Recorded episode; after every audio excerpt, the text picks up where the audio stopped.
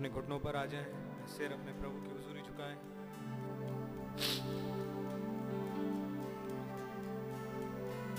Hallelujah.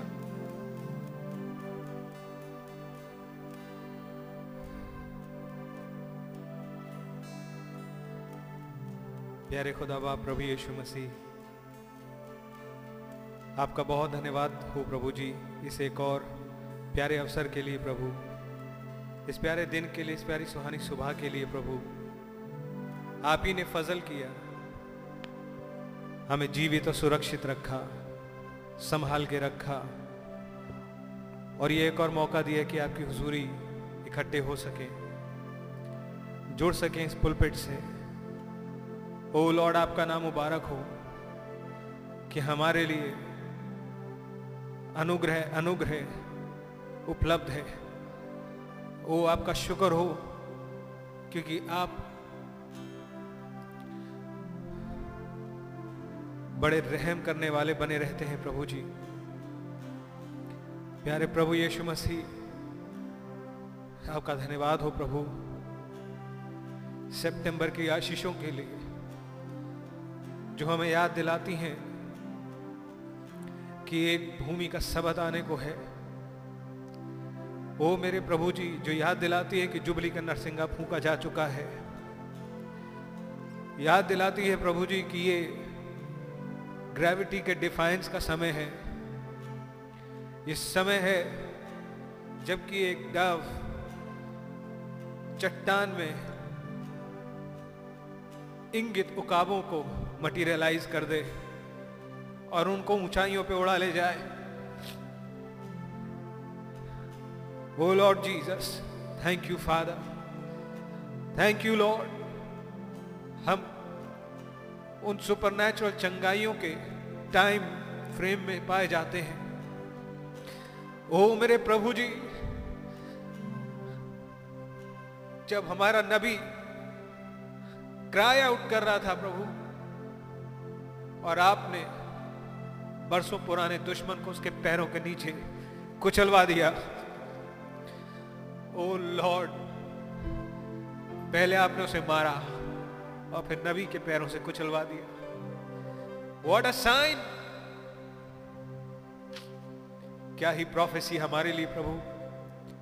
आपका नाम मुबारक हो, प्रभु जी। मेरे प्रभु, कैसे खुदावंत।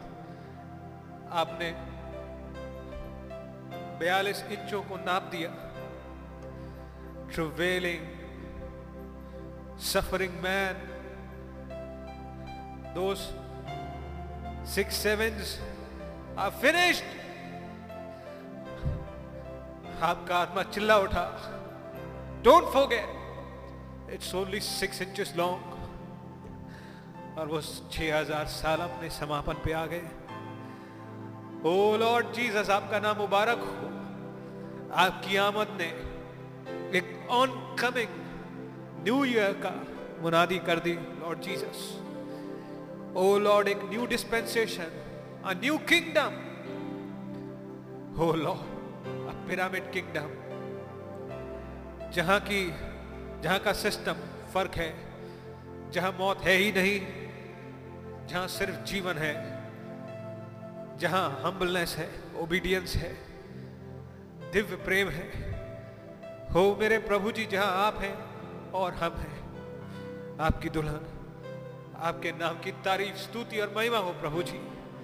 सारे भाई, सारी बहनें जो पर्दे के पार जा चुकी हैं आपके पास, हो खुदावंद, उन्हें इंतज़ार है हमारा प्रभु। ओ लॉर्ड जीसस, प्रभु जी, कि हमारा लेवल ऑफ़ अवेयरनेस बढ़ जाए, कि खुदावंद आपकी ओर से वो पावर जो इस समय के लिए प्रॉमिस की हुई है आपने अनलीश हो जाए। वो super faith the perfect faith आप अपनी दुल्हन में डाल दें खुदावंद वो सुपर अनॉइंटिंग आ जाए, ताकि सैमसन अपने कमीशन को पूरा कर सके। Lord we are ready oh lord we are ready to pay the price हम अपनी मर्ज़ी से नहीं आपकी मर्ज़ी से चलना चाहते हैं। Oh Lord Jesus, help us, Father. प्यारे प्रभु Yeshu Masih please take charge लीजिए। बहुत ही अपेक्षाओं के साथ इंतज़ार है प्रभु। खुदावंत की इस की घास में से कब वो सामर्थ निकल के आएगी? हो मेरे प्रभु इस घास में तो कोई दम नहीं है। लेकिन कहीं इसी में वो सिल्वर टिप छुपी है खुदा। वो प्रोफेसी का वचन का फलवंत होना छुपा है प्रभु जी। उसका इंतज़ार है। हो मेरे प्रभु जी, क्या वो आज हो सकता है? हो लॉर्ड जीसस, क्या वो समय अब नहीं है प्रभु जी? हो लॉर्ड, जबकि हम आपके पास आते हैं हम्बलनेस के साथ प्रभु, अपनी गलतियों को मान लेते हैं। खुदा, और इस बात से बहुत ज़्यादा आभारी और गनीमत मानते हुए आपके पास आते हैं कि रैप्चर हमें छोड़ नहीं गया। वरना आज तक हमारे लिए रुका है। कि हम अपने लाइन में सही आ जाएँ प्रभु जी। और तब ये दुल्हन ऊपर चलती चली जाए, ये देह ऊपर उठ जाए। प्रभु जी, प्लीज़ हमारा टेक चार्ज लीजिए। हमारी गलतियों, गुनाहों को माफ़ करें प्रभु। अपने आत्मा से भरपूरी से भर दें प्रभु जी। आपके वचन का पुल हमें यहाँ से उठा के उड़ा ले। प्यारे प्रभु जी सारे भाई बहन जो आपके साथ कनेक्टेड हैं इंटरनेट के माध्यम से, आप उनकी जगहों पर उनके साथ लाइव हों खुदा, और उनको महसूस हो सके खुदा। वो मीठी धीमी आवाज़ उनके हृदयों से बात करती हुई, प्रभु, जहाँ चंगाई की ज़रूरत है, ओ लॉर्ड जीसस प्लीज़ स्टव को भेज दीजिएगा। जहाँ पर नए जन्म की ज़रूरत है एक बार फिर से वो सातों दूतों का घेरा खुल जाए और प्रभु जी, वो भाई बहन उठा लिया जाए और उसे एक एंट्रेंस एक अशरिंग मिल जाए। मेरी मदद कीजिएगा खुदा, हम सब की हमें आपके आत्मा की एक और बड़े थपेड़े की ज़रूरत है, जो हमारी वीकनेसेस में से हमें उठा ले खुदा, और हम सबको वो सुपरचार्ज ऑफ़ फेथ दे दे। जो हमें इस युग का कैनन बना दे, खुदा। ओ लॉर्ड जीसस, आपका हथियार जिससे आपका पर्पस सॉल्व हो सके। प्यारे प्रभु जी, आपका बहुत धन्यवाद हो। आपने संभाल के बचा के रखा। बीमारियों को दूर किया, खुदा। अपने वचन के द्वारा आपका नाम मुबारक हो, प्रभु जी। हो, खुदा। प्लीज़ आप ही टेक चार्ज लें। हम इन कोर्ट्स में आपकी ओर ही निगाह उठाते हैं। ये जानते हुए कि हमारे पास कुछ भी नहीं है, खुदा। सिर्फ़ आपके प्यार और अनुग्रह के सहारे आते हैं। प्रभु जी, जो आपने हम पर ज़ाहिर किया है। प्रभु जी, प्लीज़ हमें से हर एक की सहायता करें। प्रभु, हमारे डरों, घबराहटों को इवन हमारे अनबिलीफ का उपाय करे खुदा। ओ जो हो ज़ाहिर you are still the same lord Jesus आपका नाम मुबारक हो। प्लीज़ आइए और टेक चार्ज लीजिए प्रभु जी इस पुलपेट का। आप अपनी सिद्ध इच्छा को पूरा होने का फजल दें। आपका ही नाम मुबारक ठहरे। प्रभु यीशु मसीह के नाम में। आमेन आइए 141 नंबर का गीत निकालें।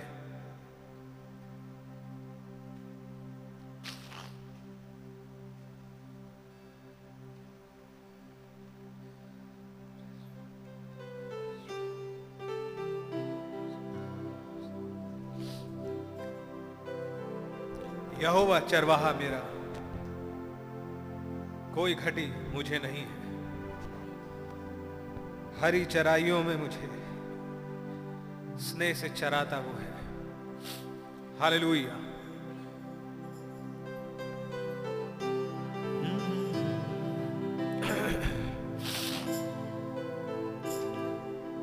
Hmm.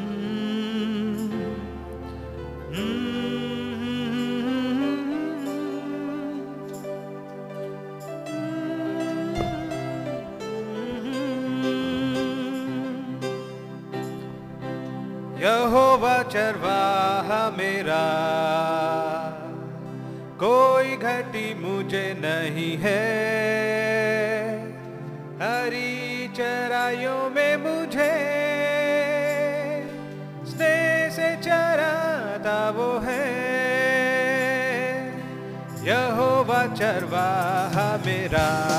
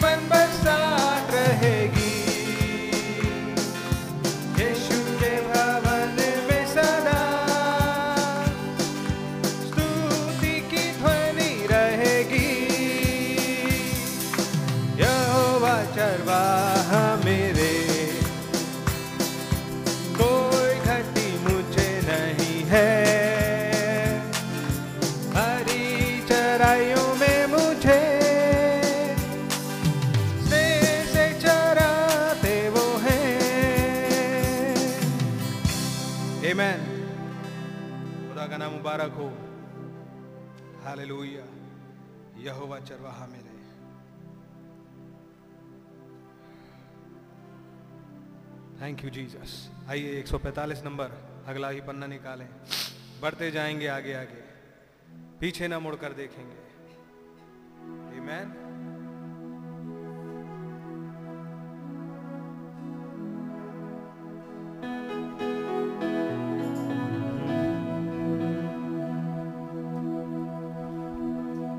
बढ़ते जाएँगे आगे आगे।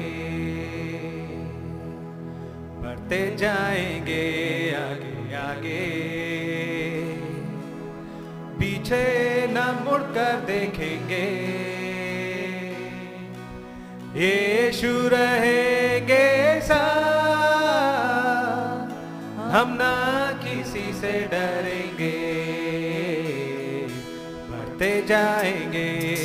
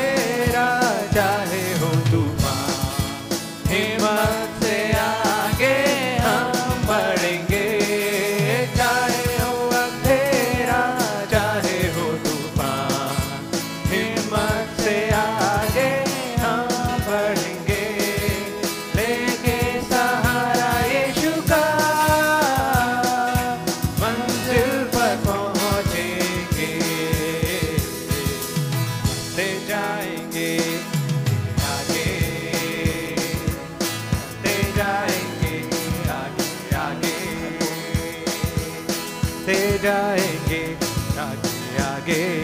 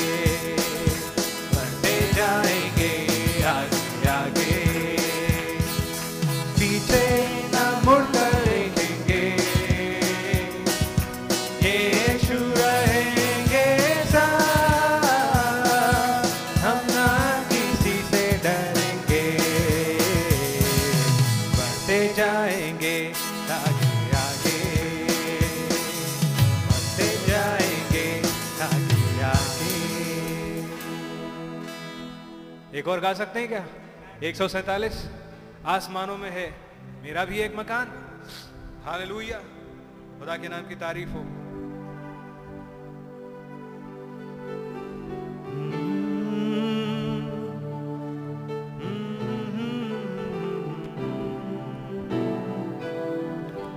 आसमानों में है। मेरा भी एक मकान। my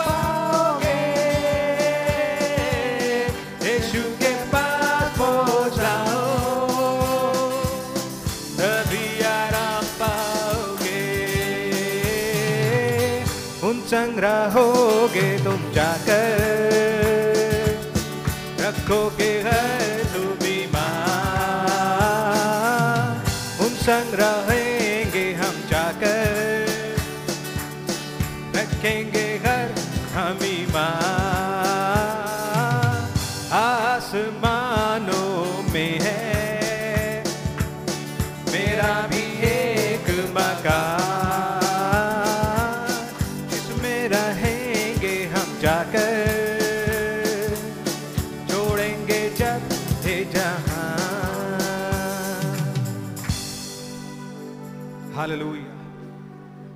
प्रॉमिस वी हैव खुदा के नाम की तारीफ़ हो। मैं इनवाइट करूँगा सिस्टर वर्जीनिया को। जल्दी से सामने आए। इनके पास एक स्पेशल सॉन्ग है। प्रभु की हुजूरी लाना चाहती हैं वर्शिप के लिए।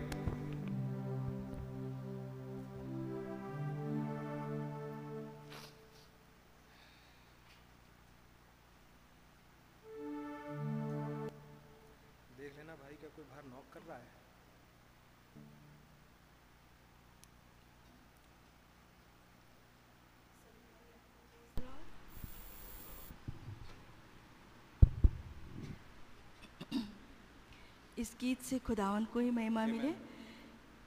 खुदावन कुछ बातें कर रहे हैं। जबकि एक रिजरेक्शन होना है उससे पहले वो नेतनियल को उसका नाम बता रहे हैं। और उसी तरीके से खुदावन हमसे भी बातचीत कर रहे हैं। खुदा का नाम मुबारक हो ये गीत खुदावन की महिमा के लिए उसी की वर्शिप में गाना चाहती हूँ।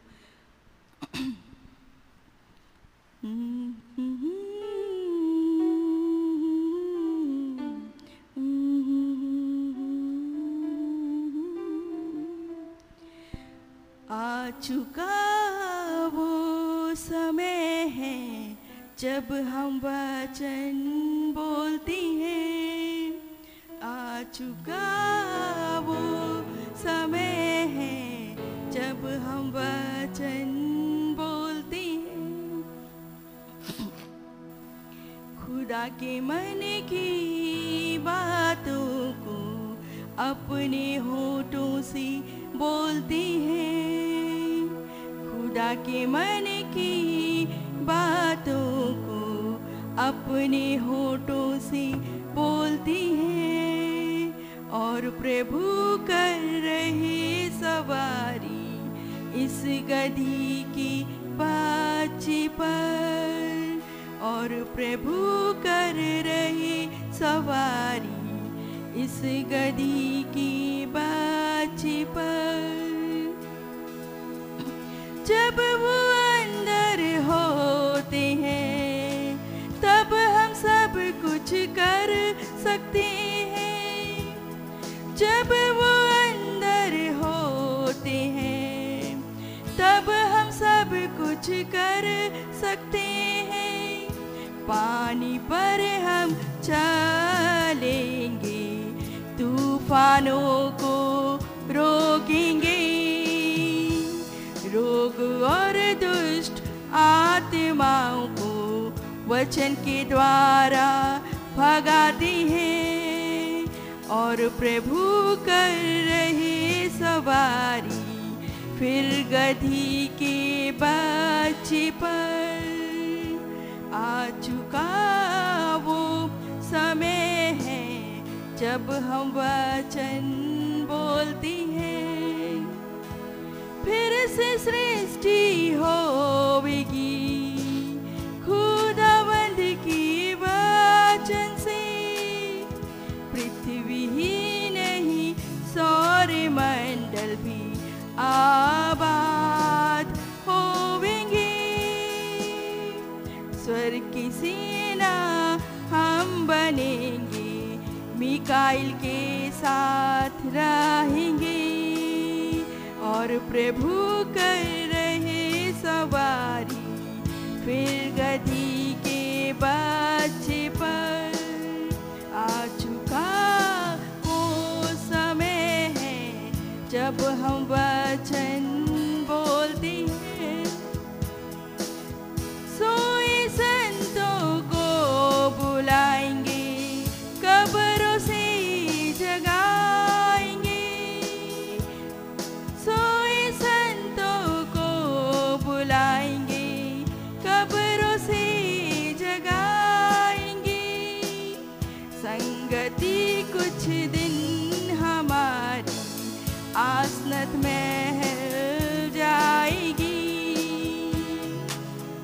हज़ार साल महाराजा के साथ करेंगे राज प्रभु के साथ।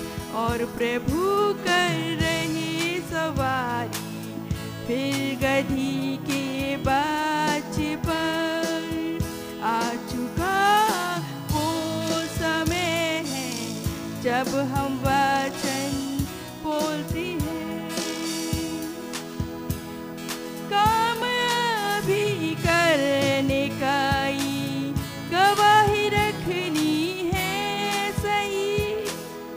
वचन का प्रकाशन खुला है।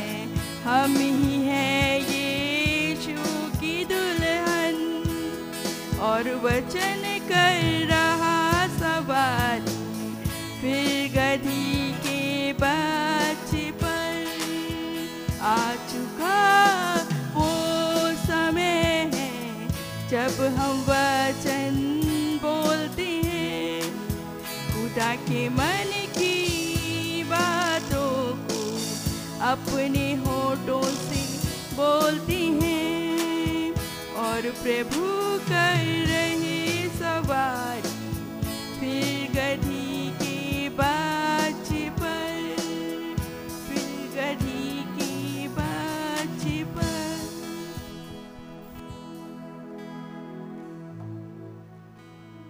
यू सी द थॉट्स खुदा के मन की बातें क्या मनुष्य का मन किसी ने जाना है? और यहाँ बात हो रही है खुदा के मन की। जस्ट थिंक ऑफ़ इट खुदा के मन की बातें बोलते हैं। क्या ही बड़ा शर्फ मुझे और आपको मिला है। और ये सिर्फ़ बातें नहीं है। ये सिर्फ़ यूँ ही बातें नहीं है। और ये होगा, और ये हुआ, और ये हुआ। Just wait for a little while more just a little while more मैं और आप ही देखेंगे कि इसका क्या मतलब है। जब कुछ भाई जो जा चुके हैं पर्दे के उधर, या बहनें, वो आकर के कहें my precious brother my precious sister जब हवाओं की आवाज़, पेड़ों की आवाज़, जब फूलों की पुकार सुनाई देनी चालू हो जाए Amen. जब पृथ्वी की गड़गड़ाहट में से एक शब्द सुनाई देने लग जाए थैंक यू लॉर्ड क्योंकि उसका इंतज़ार पूरा हो गया। Brother that's something we are on the brink of it do you know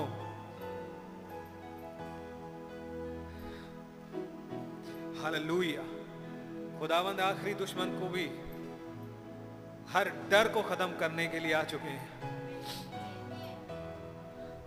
इस युग में वो होगा जो अब तक नहीं हुआ।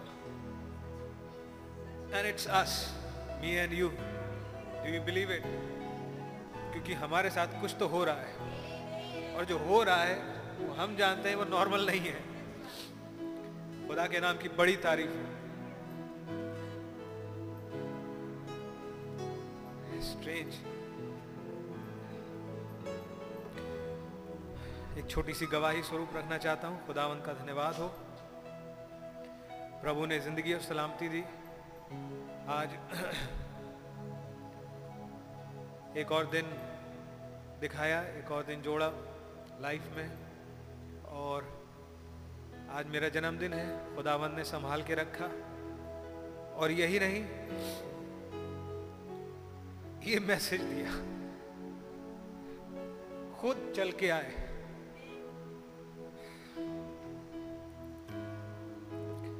जो रिजेक्टेड पीसेस थे, जिन मटकों को कोई नहीं देखता था रिजेक्टेड थे आउट ऑफ़ केटर थे, ऐसों में से पिक आउट किया। खुदा का नाम मुबारक हो और अपनी चॉइस दिखाई। खुदा के नाम की बड़ी तारीफ़ हो। आज तक लेके आए हैं। और एक रेनबो दिया। खुदा के नाम की तारीफ़ हो। उसका यदि तुम मेरे नाम से कुछ मांगोगे तो मैं उसे सुन लूँगा। खुदा महान है। सो खुदा का बहुत धन्यवाद हो। एक ब्लेसेड एक बेहतर पुनरुत्थान की आशा दी। एंड वी नो हमारे केस में वो मर के जी उठना नहीं है। जीते जी बदल जाना है। वॉट अ प्रिवलेज क्योंकि जो कुछ यहाँ पैदा होता था, वो नित बुरा ही था। और आज भी कोई खास नहीं अच्छा है। लेकिन खुदा का रहम बना हुआ है। जो करेक्शंस मिलते हैं। खुदा के नाम की तारीफ़ हो।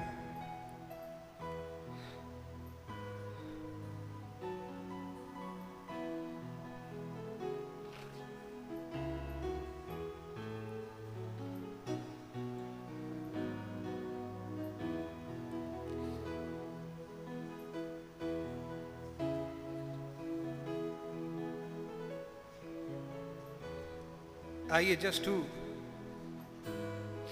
इससे पहले कि हम वचन में चलें, इस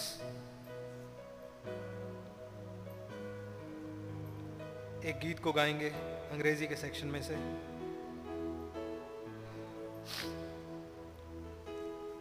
forty one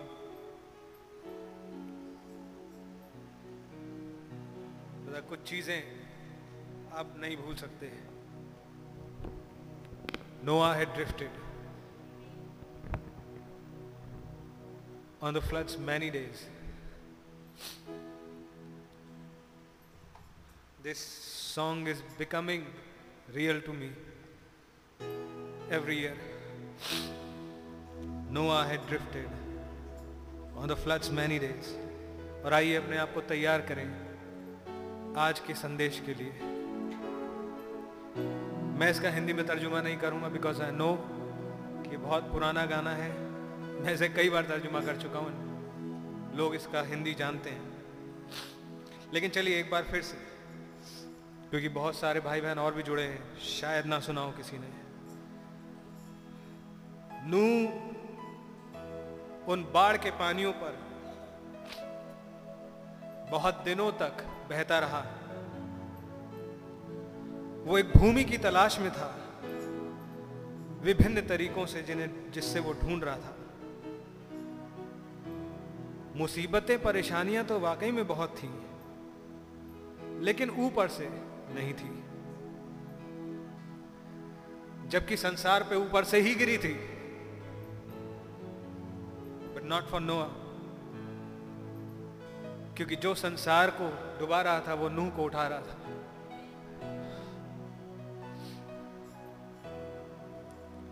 and God gave him और खुदा ने उसे एक चिन्ह दिया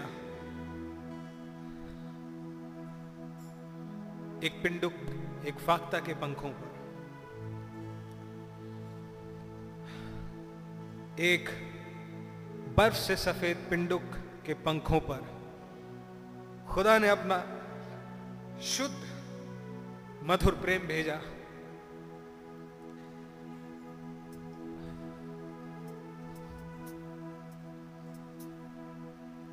That's him. God's love. जो हमारे पास तक आया। हमारे पास तक आया। और हम फ्रीली ऐसे लगाते हैं, घरों में लगाते हैं। ये फ़ोटो एक साइन है कि खुदा का प्रेम हम तक आया। है वो मुझे और आपको नहीं भूला। मैं और आप भूल गए। But not him. A sign from above. खुदा की ओर से एक चिन्ह on the wings of a dove एक फाख्ता के पंखों पे यीशु हमारे उद्धार करता वो एक दिन पृथ्वी पर आए वो एक वो एक तबेले में पैदा हुए और चरनी में रखे गए भूसे की चरनी में, जानवरों की। यहाँ तो उन्हें ठुकरा दिया गया। बट नॉट फ्रॉम अबव ऊपर से नहीं ठुकराए गए थे। खुदा ने एक चिन्ह दिया। On the wings of a snow white dove एक श्वेत पिंडुक के पंखों पर। और तब भाई ब्रैनम ने ये हिस्सा जोड़ा। जबकि मैंने भी बहुत सहा, बहुत तरह से सहा और मैं चंगाई के लिए पुकारता रहा। डू कितने साल? 42 टू ईयर्स बयालीस साल। रात दिन पुकारा।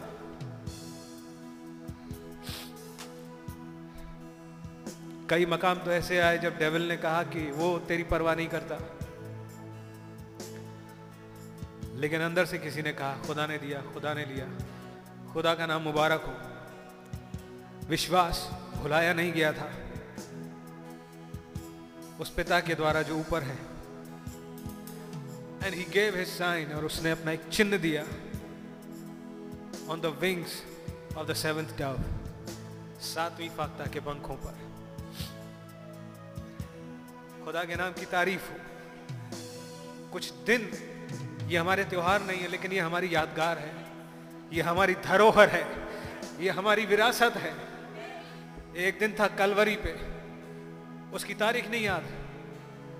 आप सोच सकते हैं। अगर नबी ने नहीं बताया होता तो वो भी नहीं पता चलता। वो ट्यूसडे, जिस दिन सील्स खुली। अगर वो तारीख नहीं बताई होती तो वो कलवरी का भी तारीख नहीं पता होती। लेकिन ये तारीख खुदा ने दी। एक देह में जिस देह के माध्यम से मेरा और आपका रैप्चर रखा है, मेरा और आपका रैप्चरिंग फेथ हालेलुया और वो देह की चंगाई मेरे और आपके लिए साइन ठहरी। Why me an old man why heal me now after 42 years और पैंसठ सितंबर में चंगा करा और दिसंबर में ले गए। इट्स अस ये मैं और आप हैं, जिनके लिए प्रोफेसी थी जाते जाते। और जब ये मैसेज आया, तब रैप्चर का मैसेज आया, तब लीडरशिप तब communion oh brother hallelujah let's commemorate और अपने थॉट की लाइन को उधर ले जाए. With thanksgiving in your hearts Amen. What a privileged people. We received a prophet, a first fold. खुदावंद की ओर से ताकि हमें यह पता लग सके what is son of man what is God in human flesh ताकि मैं और आप उस लाइन पे जब ले जाए जाएँ तो अचंभित ना हो। खुदा का नाम मुबारक हो।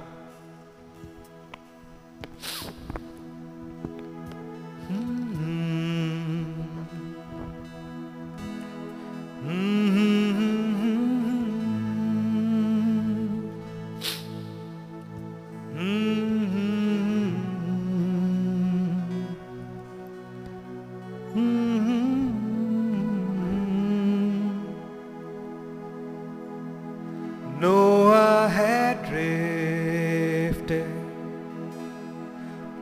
flood's many days. He searched for land in various ways. Troubles he had some but not from above.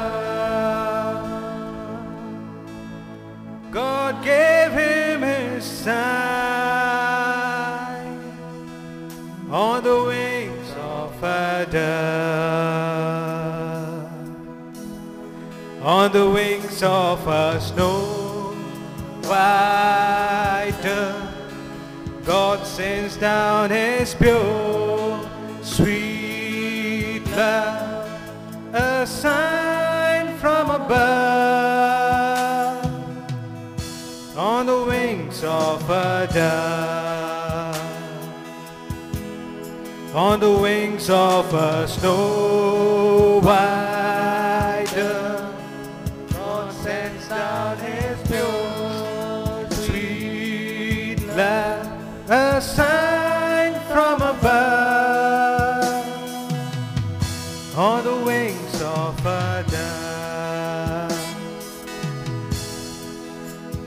Jesus, our Savior, came to earth one day.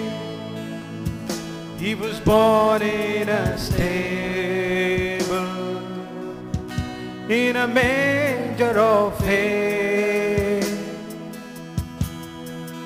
Though he rejected,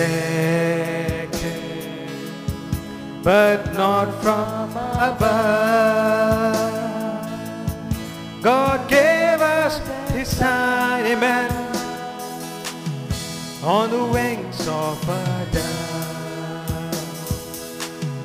on the wings of a snow white dove. God sends down His pure, sweet love, a sign from above, on the wings of a dove, on the wings of a snow white dove. God sends down His pure, sweet love, a sign from above, on the wings of a dove. Though I have suffered in many a way, I cried for healing both night and day. Faith was not forgotten by the Father above. He gave me his son on the wings of a dove, on the wings of a snow. Thank you, Lord Jesus. Thank you, Father. You killed our enemy, Lord, and you vindicated it. Showed it on the mountain that this bride will not die. She will never die. For you have come, Lord Jesus. You have come to find her, fight her battles. You are. आप उसके निकट कुटुंबी बन करके आ गए प्रभु जी। उस पुस्तक को redeem कर लिया। उसकी मोहरों को तोड़ लिया। और उसकी टाइटल डीड को लेकर के आ गए। Lord Jesus the full word आपने का तोड़ निकाल लिया एंटीडोट लॉर्ड जीसस आपका नाम मुबारक हो प्रभु जी। We so thank you, Lord Jesus, for this cloud. We so much thank you, Lord Jesus, for this seventh seal, Lord. ये हमारे तक चल के आ गई हम हिंदुस्तान के कोने में थे। लेकिन लॉर्ड जीसस इस पचास साल के वक्फे ने आपके जोश को हल्का नहीं किया। आपका नाम मुबारक हो प्रभु जी। आपने भाई साइस को भेजा आपने भाई लाल, लाल को रखा खुदावन। आपने इन सेवकाइयों को रखा भाई आशीष को रखा। हमारा प्यारा पास्टर भाई को रखा खुदावन। हो प्रभु जी, ताकि फिर से पुस्तक पढ़ी जा सके और कुछ एक को अपनी चेहरे देख सके। हो lord Jesus how the dove is still fluttering his wings hallelujah we thank you so much, lord. Help us, lord jesus ताकि हम एक रेवरेंस में आ सके। हो लॉर्ड, ये उद्धार कोई नहीं ला सकता था। ये सिर्फ़ आपकी प्यार भरी भेंट है, खुदा। हो मेरे प्रभु, आपका नाम मुबारक। हाथ उठा करके आपका धन्यवाद देते हैं प्रभु जी। आपका शुक्र हो प्रभु यीशु मसीह। इस संदेश के लिए प्रभु जी, अपने हृदय के भेदों को खोलने के लिए, बहुतों के लिए बादल ठोकर का कारण है, लेकिन ये मेरी पहचान है, मेरा जीवन है प्रभु जी। आपका नाम मुबारक हो प्रभु जी। ये संदेश मेरा जीवन है प्रभु जी। हो खुदावत मेरे अंदर से तो कोई अच्छाई नहीं दिखी। लेकिन यह संदेश मुझे उकाब बुलाता रहा। ये मुझे चांस देता रहा। इसने हमेशा मेरे लिए, हमारे लिए प्रोविज़न किए। हो मेरे खुदावन, इसने हमें थट पुल दिया प्रभु जी। आपका नाम मुबारक हो। आपने वो सेवकाई रखी प्रभु जी, ताकि ये गहरे पानी की मछली खींची जा सके, जो इतनी भारी हो गई थी प्रभु जी, जो अपने आप नहीं निकल सकती थी। लेकिन आपका धन्यवाद ऐसी सेवकाइयों के लिए। ऐसे पुल्स के लिए खुदा। हालेलुया। आपके नाम की तारीफ़, स्तुति और महिमा हो। प्रभु जी, आपका बहुत शुक्र करते हैं। बहुत धन्यवाद हो प्रभु जी, टेंट विजन के लिए। बहुत धन्यवाद हो खुदा, टोकन के मैसेज के लिए और टोकन के लिए। The positive token. हो मेरे प्रभु जी, आपकी ज़िंदगी। The applied token, lord Jesus. मेरे प्रभु, आपका नाम मुबारक हो। आपके आभारी हैं, बेहद शुक्रगुजार हैं और आपके साथ वफादारी से चलना चाहते हैं चाहते हैं कि हमारी इच्छा हमसे दूर हो और आप स्वीट डव हमें लीड कर सके। आपको एक प्रियमिनेंस मिल जाए, ये काली छाया पीछे हो और आप लीडिंग में आ सकें खुदा। आपको यहाँ सिर रखने की जगह मिले। प्रियमिनेंस मिल जाए। प्लीज़ लॉर्ड जीसस आइए और pulpit संभालिए। As we wait upon your word lord फजल दीजिए कि हम आपको पर्दे के पीछे से पहचान सके। वर्ड झांकता हूँ, प्यार से देखता हूँ, उन आँखों के पीछे से। प्रभु जी प्लीज़ प्लीज़ हमारी अकलों को दुरुस्त करें खुदा। और आपको पहचान सके कि आपने हमसे ऐसा प्यार किया कि अपना इकलौता बेटा दे दी ताकि हम नाश वरन बचा लिए हमारे लिए सातवीं मोहर दे दी, हमारे लिए भाई ब्रहणम दे दिए हमारे लिए सब कुछ कर दिया। प्रभु जी, प्लीज़ हमारी खोती अकलों को हमसे दूर कर दे। मदद करें एक चार्ज ने लीड गाइड करें यीशु मसीह के नाम में। आमेन आइए जबकि हम लोग खड़े हैं। Scores I only believe, only believe all things are possible.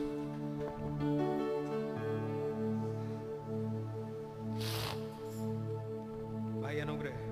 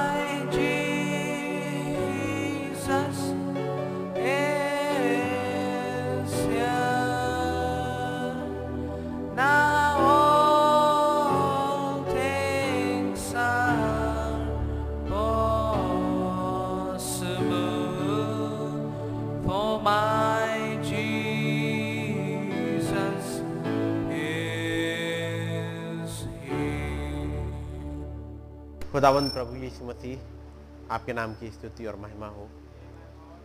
खुदावंद, आपका धन्यवाद हो आज के सुबह के मौके के लिए।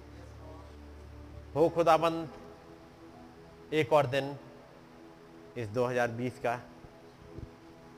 20 सितंबर, जबकि खुदाबंद उस 20 सितंबर को आपने भाई ब्रहणम को वहाँ से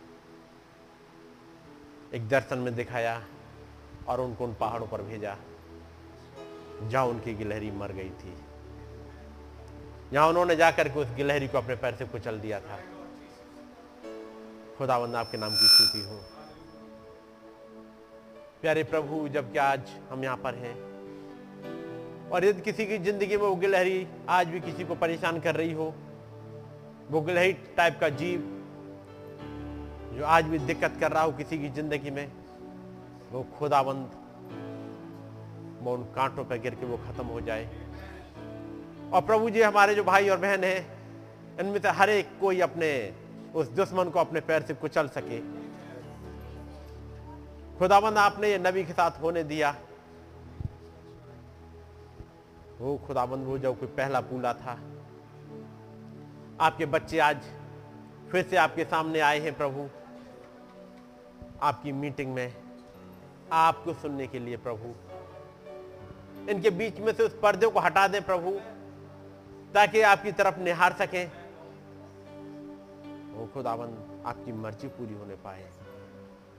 ये पर्दा हट जाए ताकि हम में से हर एक अपने उस फ्यूचर को देख सके उन वचनों को समझ सके जो आपने इस, इस बाइबल में लिखवाए हैं। आपका अनुग्रह बहुत ऐसे चाहते हैं प्रभु। खुदावन जबकि हम आपकी सुनने के लिए आए हैं, आपसे निवेदन करते हैं, हमारा इंसानी समझ, इंसानी दिमाग हमसे दूर हटे। हमें वो आपकी तरफ़ से उड़ी लगी समझ मिल जाए, जिसके द्वारा हम आपके वचनों को समझ सकें। इस सुबह के समय प्रभु, जबकि आपके सामने खड़े हुए हैं आपका अनुग्रह बहुत ऐसे चाहते हैं, ताकि आपकी मर्ज़ी हमारी ज़िंदगी में पूरी होने पाए। वो प्रभु हमारी मदद करें। हर एक दुश्मन मारा जा सके। खुदाबंद, हम यहाँ पर आपके सामने खड़े हैं। हमें भी प्रभु वो हिस्सा दिखा दीजिएगा, जिसको देख के हम चल सकें और अपने दुश्मन को कुचल दें। प्रभु ताकि एक चंगाई आ जाए, एक बोझ जो चला आता था वो हट जाए। वो बयालीस इंच ज़िंदगी से खत्म हो जाए, वो बयालीसवा चैप्टर खुल जाए, वो खुदाबंद दया करे। जैसे अयुब पर वो बयालीसवा चैप्टर खुल गया था, उसकी ज़िंदगी में कुछ हो गया था, उसे एक नई देह मिल गई थी। वो खुदाबंद हमारी मदद करें प्रभु। इस छोटे से झुंड के साथ हो प्रभु। और वो तमाम भाई बहन जो जगह जगह हैं प्रभु, हम जो सुनने के लिए, आपसे बात करने के लिए इकट्ठे हुए प्रभु, हमें एक आयाम में उठा लीजिएगा ऊपर, जहाँ पर आपके भेद खुलते हैं, जहाँ आपकी बातें हमारे लिए खुल जाती हैं। खुदाबंद दया करें। मेरा कंट्रोल आप अपने हाथों में लें प्रभु, ताकि मैं अपने आप को पीछे कर सकूँ। और आप आकर के पुलपिट को संभाल सकें प्रभु। आप बोल सकें, प्रभु, हमारी मदद करें। एक बार फिर से सारा आदर, सारी महिमा आपको ही मिले। अपनी दया में बनाए रखें। प्रभु यीशु मसीह के नाम में, आमेन। जब हम लोग खड़े हुए हैं, खुदावंत के वचन से निकालेंगे। एक जाना पहचाना हिस्सा।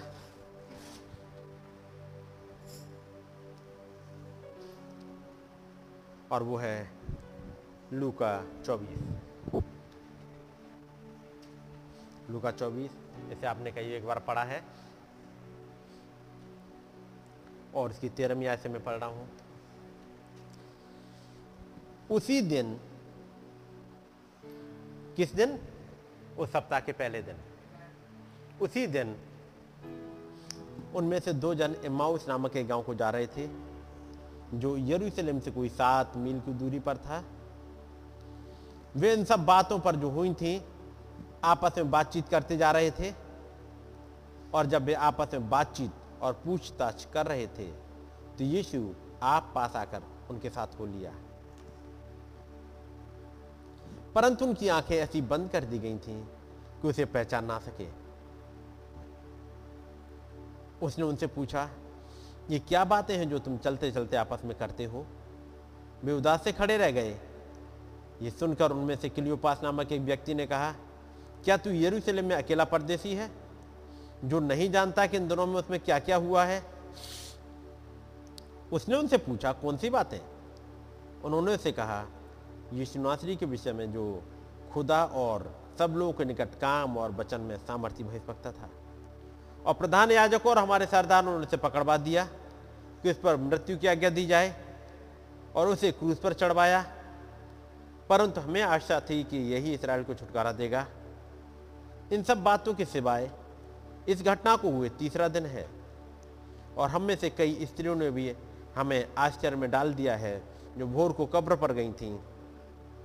और जब उसका शब ना पाया तो यह कहती हुई आई कि हमने स्वर्गदूतों का दर्शन पाया जिन्होंने कहा कि वो जीवित है।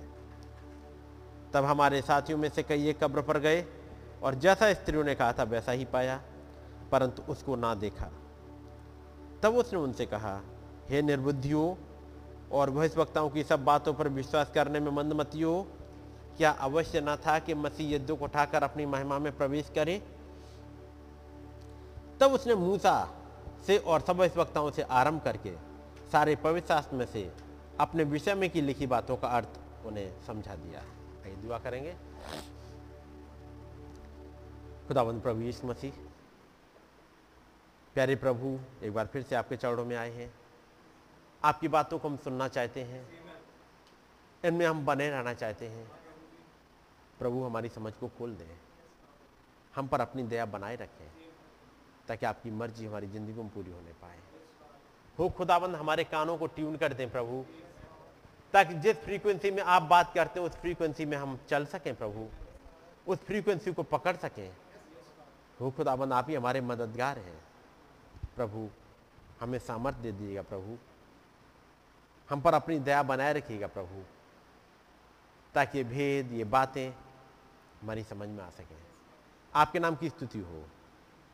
प्रभु, यदि कोई भाई बहन किसी बंधन में हो, उसके बंधन को काट दीजिएगा खुदाबंद। यदि कोई भाई बहन किसी मुश्किल में, बीमारी में हो, खुदाबंद, आज उसे एक मौका मिल जाए कि अपने उस दुश्मन को अपने पैरों से कुचल सके, ताकि उसे एक डब मिल जाए जो उसे लीड कर सके, उसे उसकी चट्टान मिल जाए, जिस पर वो अपने सीने को टिका सके और उस पर उसके लिए लिखा हुआ मिल जाए कुछ, जिस पर उसका नाम लिखा मिल जाए। वो खुदाबंद होने दीजिएगा। कुछ घटने पाए। आँखें खुल सके। देख सके उन घटनाओं को जो आपने उनकी ज़िंदगी में की है। खुदाबंद दया करें। हमारी मदद करें। जब हम इस लूका की इंजिल में से पढ़ते हैं, प्रभु, आपका अनुग्रह बहुत ऐसे चाहते हैं। प्रभु, हमारे लिए कुछ खुल जाए। हमारे लिए रोटी तोड़ दी जाए। हो खुदाबंद हमारे लिए हमारी आँखें खोल दी जाए। हमारे अंदर एक ऐसी उत्तेजना भर जाए कि हम एक गवाही देने के लिए उठ खड़े हो जाए। खुदाबंद दया करें। हमारी विनती को सुने और कबूल करें। प्रभु यीशु मसीह के नाम में।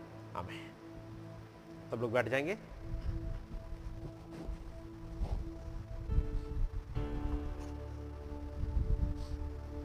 खुदावंत का नाम मुबारक हो। ढक ढक की आवाज़ आ रही है ये तो बनता है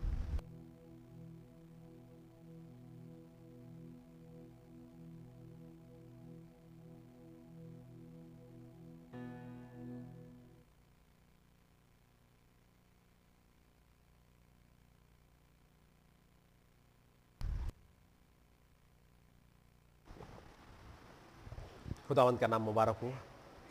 खुदावंत ने बड़ी दया करी ताकि हम लोग यहाँ सुबह के समय इकट्ठे हो सकें। खुदावंत की बातों को सुन सकें। आवाज़ आ रही है आप लोगों के पास तक ना? और हमने जो वचन का हिस्सा पढ़ा है, बहुत दिनों से इस हिस्से पर हम लोग चल रहे हैं। लूका चौबीस अयूब अड़तीस, इफ्सियों छः। याद रखिए उन वाले स्क्रिप्चर की जो हम लोगों ने इस लॉकडाउन और इस पीरियड में पढ़े हैं, क्योंकि इन्हीं आयतों पर कहीं ना कहीं घूम रहे होंगे। और पिछले दिनों हम देख रहे थे and then Jesus came and called और तब खुदाबंद यीशु मसीह आए और उन्होंने बुलाया। किसको बुलाया? जब यीशु मसीह आए तो उन्होंने किसको बुलाया? जी, लाजर को बुलाया और बस अकेले लाजर को बुलाया। नथनील को बुलाया। और जी?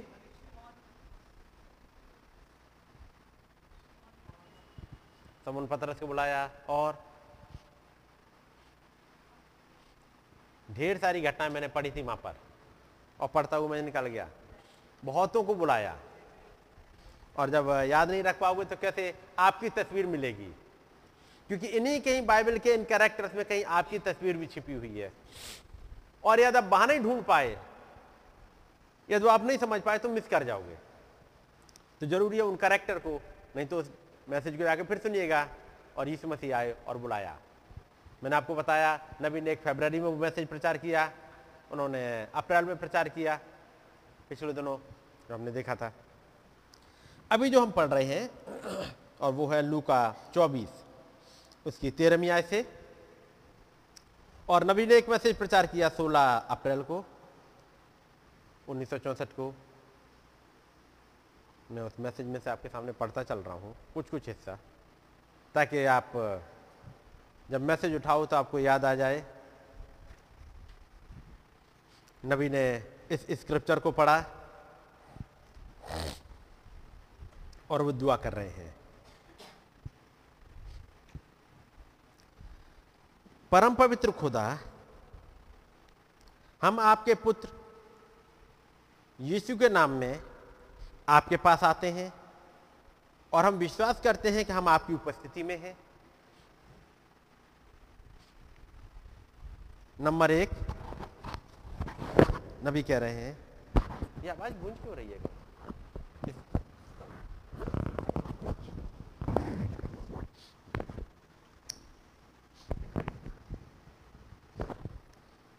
नबी कह रहे हैं, परम पवित्र खुदा, हम आपके पुत्र यीशु के नाम में आपके पास आते हैं और विश्वास करते हैं कि हम आपकी उपस्थिति में हैं। मैं पूछूँगा, क्या आप विश्वास करते हैं?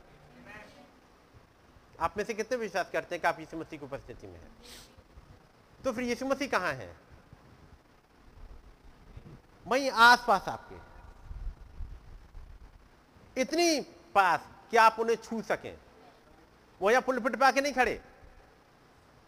वो कहाँ पे खड़े हैं? आपके पास। मीन्स आप उसकी प्रेजेंस में हैं। समझ रहे ना? और यदि आप उसकी प्रेजेंस में हैं तो इन बातों को तो वैसे ही सुनिएगा, जैसे आपके बगल में खड़े होकर खुदाबंद आपसे बात कर रहे हो। मैं तो इसमें से पढ़ूँगा नबी की बातों को। लेकिन जब हम पढ़ते हैं, यदि आप खुदाबंद की उपस्थिति में हैं तो यहाँ पुलपिट पर नहीं खड़ा। वो उधर कहीं दूसरी जगह नहीं बैठा। वो आपके पास खड़े हैं, ताकि आपसे कुछ कह सके, ताकि आपको आपकी ज़िंदगी का भेद मिल जाए, ताकि आपको अपनी चंगाई मिल जाए, ताकि आपके बंधन आपके लिए कट सके। वो खुदाबंद, वो यह निशी आपके लिए आपकी लड़ाई लड़ ले। है नहीं? वो मेरा यह निशी है यदि आपका वो मेरा है तो आपके पास भी खड़ा होगा। अब वो खुदाबंद आपकी लड़ाइयाँ भी लड़ेगा। नबी कहते हैं, और हम विश्वास करते हैं।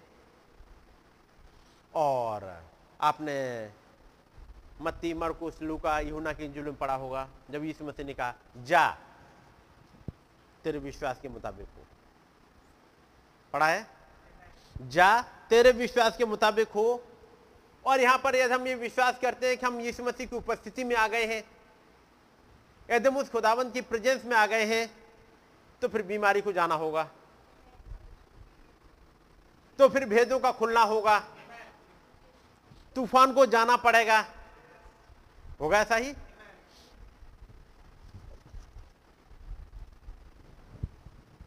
जबकि हम विश्वास के द्वारा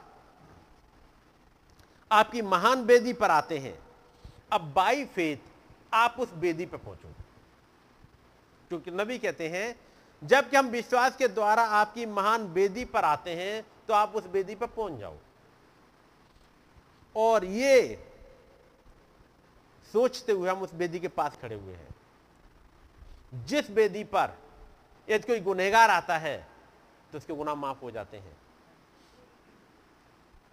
चाहे तुम्हारे गुनाह लाल रंग के हों चाहे अर्गवानी रंग के हो, लेकिन वो हिम की नहीं श्वेत हो जाएँगे। ये वचन में है? कैसे भी गुना हो, यदि आप उस बेदी पे पहुँच गए, यदि उसकी प्रेजेंस में पहुँच गए, वो एक औरत जो विचार में पकड़ी गई थी, और वो तमाम लोग उसे पकड़ के यीशु मसीह के पास ले आए थे। एक बेदी उसे मिल गई थी, और इस बेदी से आवाज़ आई, जा, मैं भी तुझको कोई दोष नहीं लगाता। जा तेरे गुना माफ़ हुए। एक झोले का मारा हुआ उस बेदी के सामने आ गया। और से पूछा, क्या तू विश्वास करता है? फिर बेदी से एक आवाज़ आती है, जा, तेरे गुना माफ़ हुए। अपनी खाट उठा और चल फिर। और नबी कहते हैं, हम विश्वास के द्वारा आपकी महान बेदी पर आते हैं।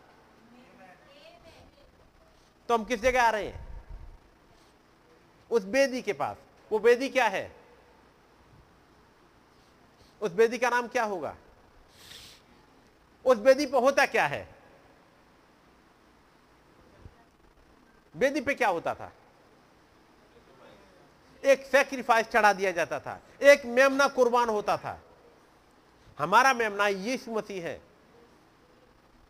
वो कुर्बान हुआ। एक लहू बह निकला। हम इस ब्लीडिंग वर्ल्ड के पास आ गए। उस लहू लुहान मेमने के पास, उस लहू लुहान बचन के पास आ गए हैं।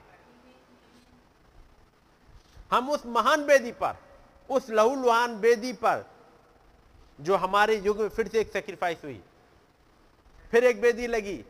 डिनोमिनेशन पुलपिट पर उसको नकार दिया गया। लेकिन हमारे लिए एक ब्लीडिंग वर्ड मुहैया हो गया। जब हम विश्वास के द्वारा आपकी महान बेदी पर आते हैं, और उस बेदी का नाम है प्रभु यीशु मसीह। है कि नहीं? बेदी का मतलब केवल ईंट पत्थरों की बनी हुई बेदी या लकड़ी की बनी हुई या सोने की बनी बेदी नहीं है केवल। हमारी महान बेदी खुदाबंद यीशु मसीह है, जिस पर हमारे गुनाहों की खातिर एक मेमना चढ़ा दिया गया। और वो बेदी और वो सेक्रीफाइस दोनों एक हो गए। तो हमारे लिए बेदी अलग और सेक्रीफाइस अलग नहीं रह गए। वो बेदी और सेक्रीफाइस दोनों एक हो गए। जहाँ पर हमारी मार्फत बिचवई करने के लिए उसका लहू पाया जाता है। तो अब बेदी समझ गया कहाँ पर है? खुदाबंद जी मसीह। हम वास्तव में बड़े ही जरूरतमंद लोग हैं। प्रभु, हम आपके लिए जरूरतमंद हैं। हम आपका अनुग्रह मांग रहे हैं। और यदि कोई उस बेदी पर अनुग्रह मांगने आए तो उसे अनुग्रह मिलता है। यदि कोई चंगाई मांगने आए, उसे चंगाई मिलती है। यदि उसे दुष्ट आत्मा से छुटकारा चाहिए तो उसे छुटकारा मिलता है। एक होती बीमारी मिर्गी की। क्या मिर्गी की बीमारी दूर हो सकती है? उस बेदी के पास। होती है दूर की नहीं होती है? मिर्गी की बीमारी होती कैसी थी? मिर्गी की बीमारी के बारे में आपने सुना है? वो कैसी होती है? आदमी ठीक ठाक चल रहा है। अचानक से गस खाया और गिर गया। और ये अक्सर कहाँ पे होता है? पानी दिख जाए, आग दिख जाए, क्योंकि देखा अक्सर वो दुष्ट आत्मा या तो पानी में गिराने की कोशिश में रहती है कि पानी में गिराए डुबो दे, या फिर आग में, ताकि वहाँ खत्म कर दे। ये बहुत ऐसी खतरनाक काम करती है दुष्ट आत्मा। आदमी ठीक ठाक चल रहा है, कहीं पानी दिखाया अचानक से मिर्गी आ गई, वो गिरने लगा। गिर गया, बेहोश हो गया। क्या बोल रहा है ये कुछ ही नहीं पता। आपने सुना है? मृगी के बारे में आपने नहीं देखा होगा तो सुना तो होगा, ऐसे ही होता है। वो मिर्गी एक अच्छे भले इंसान को ज़मीन में लौटवा देती है। मुँह से फ़ैन निकालने लगता है वो इंसान। होता है? बड़ी खतरनाक बीमारी है। और एक लड़के को खुदाबंद यीशु मसीह के पास लेके आए, क्योंकि चेले नहीं निकाल पाए थे उसको। तो फिर ये दुष्ट आत्मा बड़ी ढीठ भी है फिर। ये आसानी से निकल जाए ऐसी वाली नहीं है। तमाम दुष्ट आत्माओं को उन चेलों ने निकाला था, लेकिन ये वाली दुष्ट आत्मा बड़ी ढीठ है। इसके लिए हल्के विश्वास से काम नहीं चलेगा। मालूम है? पढ़े हैं आप चीज़, आपने चीज़ें ना? चेले निकाल पाए थे क्या उसे? नहीं निकाल पाए थे।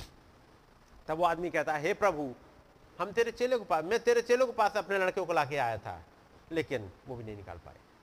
उसका मतलब ये बड़ी ढीठ वाली है। ये इविल स्पिरिट जो लड़के में है, ये बड़ी ढीठ है। और क्या करती है? इसके कैरेक्टर फिर समझिए, क्या करती है ये? कहीं भी गिरा देती है। अच्छा भला इंसान चल रहा है, गिरा देती है। उसके बाद वो इंसान बड़बड़ाने लगता है, ये भी सुना होगा। वो कुछ भी बोलने लगता है उसके मुँह में से फेन झाग निकलने लगता है। वो ज़मीन पर लौटता रहेगा। ऐसा करते?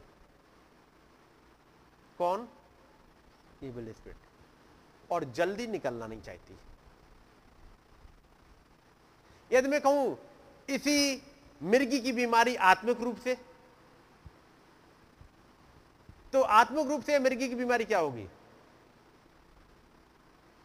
अच्छे भले इंसान को जो खुदावंत के साथ चल रहा हो, गिरा देगी।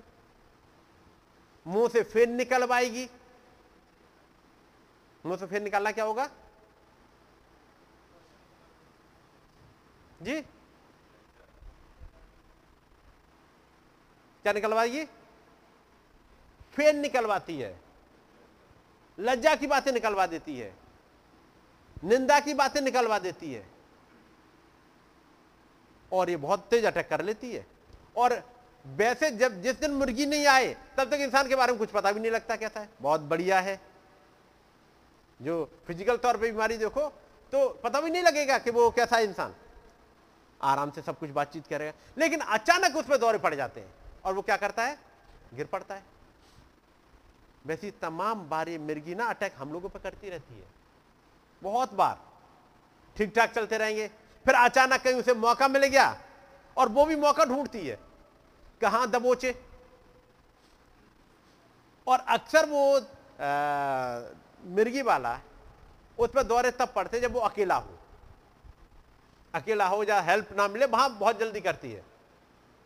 इसलिए कहा जाता है जब मिर्गी का आदमी कहीं आए जाए तो उसे साथ कोई रहे ताकि उसको संभाल सके। वैसे ही ये आत्मिक मिर्गी कई एक बार हम लोग को पढ़ने लगती है। तो इस वाली ईविल स्पिरिट से बच के रहना रहना है। और जब कि हम इस खुदाबंद की प्रेजेंस में आ गए हैं, हमारे पास खुदाबंद, यदि ये प्रेजेंस बनी रहे तो फिर निकली रहेगी ये दुष्ट आत्मा। यदि कोई साथ बना रहे तो जल्दी नहीं अटैक करती। और हमें फिर किसका साथ चाहिए? क्योंकि ये आत्मिक तौर पे है तो इंसान के साथ से नहीं बनेगी बात। तब फिर खुदाबंद इस मसीह हमारे साथ बने रहे तो बचे रहेंगे। क्योंकि एक लहू पाया जाता है, एक सेक्रीफाइस मिल जाता है, वहाँ पर जिस दुष्ट आत्मा टिक नहीं पाती है। तब नबी कहते हैं, प्रभु, हम जरूरतमंद हैं और हम आपका अनुग्रह मांग रहे हैं। जबकि हम भविष्यवाणियों को आज पूरा होता हुए देखते हैं, मैं और आप देख रहे हैं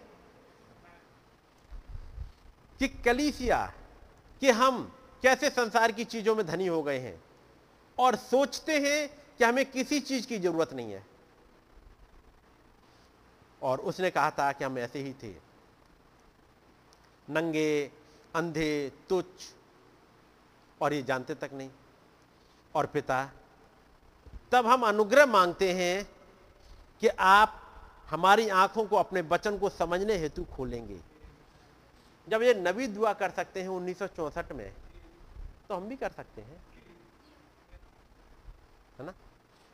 क्योंकि कई कुछ है जो अभी भी और नहीं खुला है, जो खुलने की ज़रूरत है। डे बाई डे खुलता जा रहा है, लेकिन अभी कुछ और खुलासे की हमें ज़रूरत है। नबी कहते हैं, हम अनुग्रह मांगते हैं, आप हमारी आँखों को अपने बचन को समझने हेतु खोलेंगे, ताकि हम उस घड़ी को समझ सकें जिसमें हम रह रहे हैं। ताकि हम उसके प्रकट होने हेतु स्वयं को तैयार कर सकें। जैसा कि हम वास्तव में विश्वास करते हैं कि वो निकट है। और अब हम मांगते हैं आज रात्रि आप हमारे हृदय की अभिलाषाएँ प्रदान करेंगे।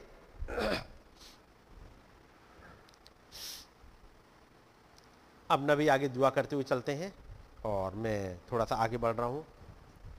प्यारा छठा पे आता हूँ। जब वो कहते हैं, मुझे माफ़ करें, मुझे क्षमा करें, मैंने कल रात आप, मैंने आपको अपने वायदे के खिलाफ अधिक समय तक रोके रखा। एक्चुअली नबी कहते हैं, मैं आपको बस बहुत जल्दी छोड़ दूँगा। बस थर्टी फोर्टी मिनट्स में छोड़ दूँगा। लेकिन प्रचार करते वो डेढ़ घंटा तक हो जाता है। तब वो कहते हैं, मैंने आपको बहुत देर तक रोके रखा है। मैंने अपने वायदे के खिलाफ आपको अधिक समय तक रोके रखा है। ये वाले सेंटेंस आपको जफरसन विले में ज़्यादा नहीं मिलेंगे उन्हें। लेकिन जब वो बाहर गए हैं, ये दूसरे चर्च में गए हैं, और वहाँ के लोगों की आदत है तीस, चालीस मिनट की, वो आगे इसमें कहेंगे प्रचार करते कर, भाई, मुझे मालूम है कि आप लोगों को खासतौर से जो सिस्टर्स हैं, उनको तैयारी करनी है और खाना वगैरह बनाना है ताकि उनके हस्बैंड सुबह ड्यूटी पे जा सके, और भी तमाम वो हैं। लेकिन मैंने रोक लिया, आज मैं टाइम पे, जल्दी छोड़ दूँगा। लेकिन कल, चूँकि सैटरडे है तो कल में हो सकता है आपको देर तक रोक लूँ, क्योंकि संडे को आपको जल्दी नहीं जगना है। यहाँ पर जब नबी प्रचार करते हैं, और जब उन्होंने कहा, कल रात्रि तो कल रात्रि को उन्होंने कौन सा मैसेज प्रचार किया? जिसमें देर हो गई थी। और उस मैसेज का नाम है Christ is identified the same in all generation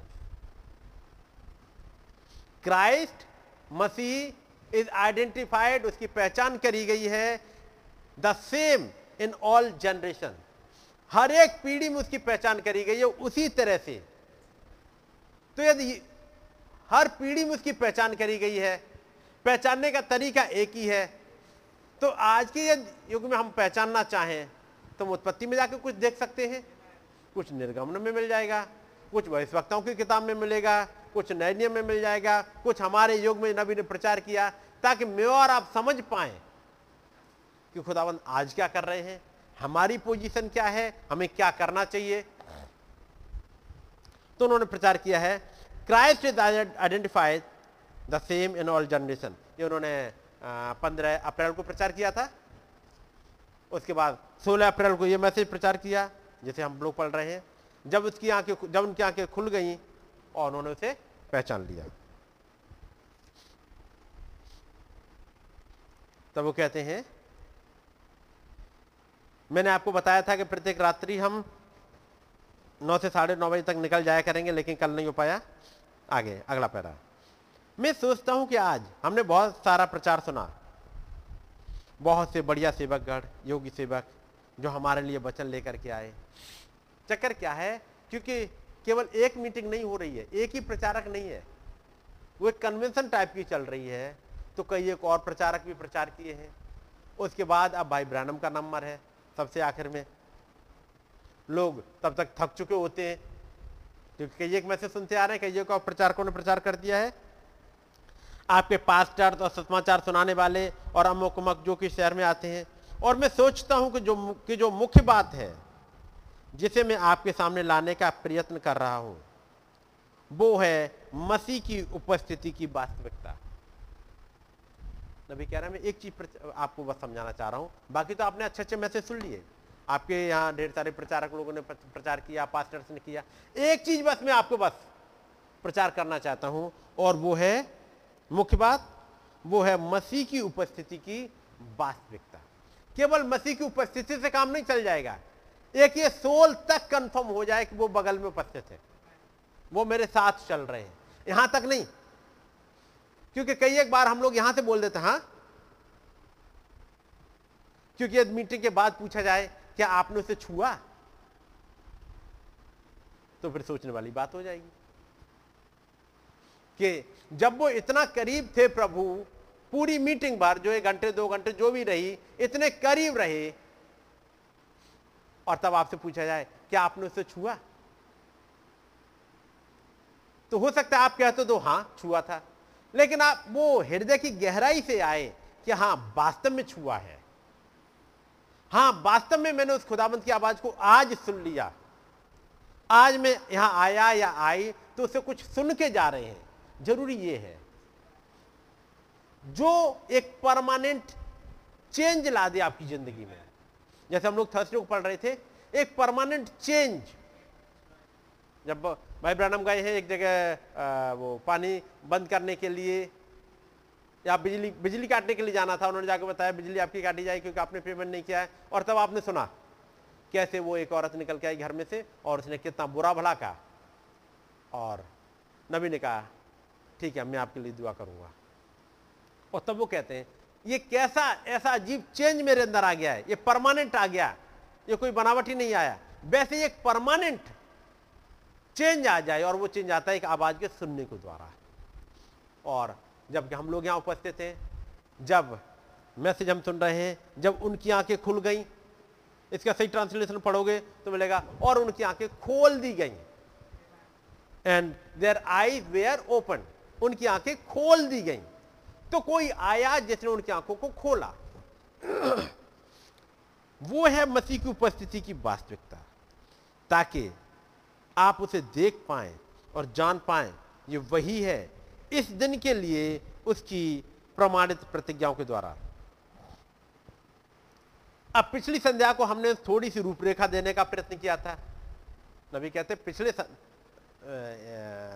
evening में, यानी एक दिन पहले हमने एक रूपरेखा रखी आउटलाइन रखी। उस आउटलाइन में मैसेज क्या था? Christ is identified the same in all generation उसमें उन्होंने एक बैकग्राउंड रखा है। तो इस बैकग्राउंड को आप पढ़ना बहुत ज़रूरी है। क्योंकि जब तक बैकग्राउंड जब तक वो आउटलाइन नहीं पढ़ पाओगे तो ये नहीं समझ में आएगा कि हम जा कहाँ रहे हैं।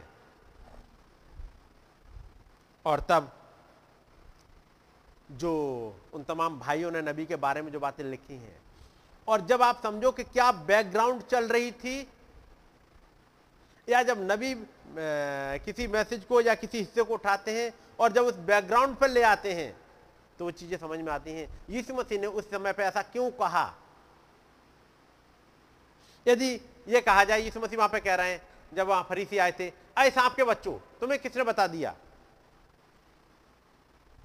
तो आपको समझ में नहीं आएगा।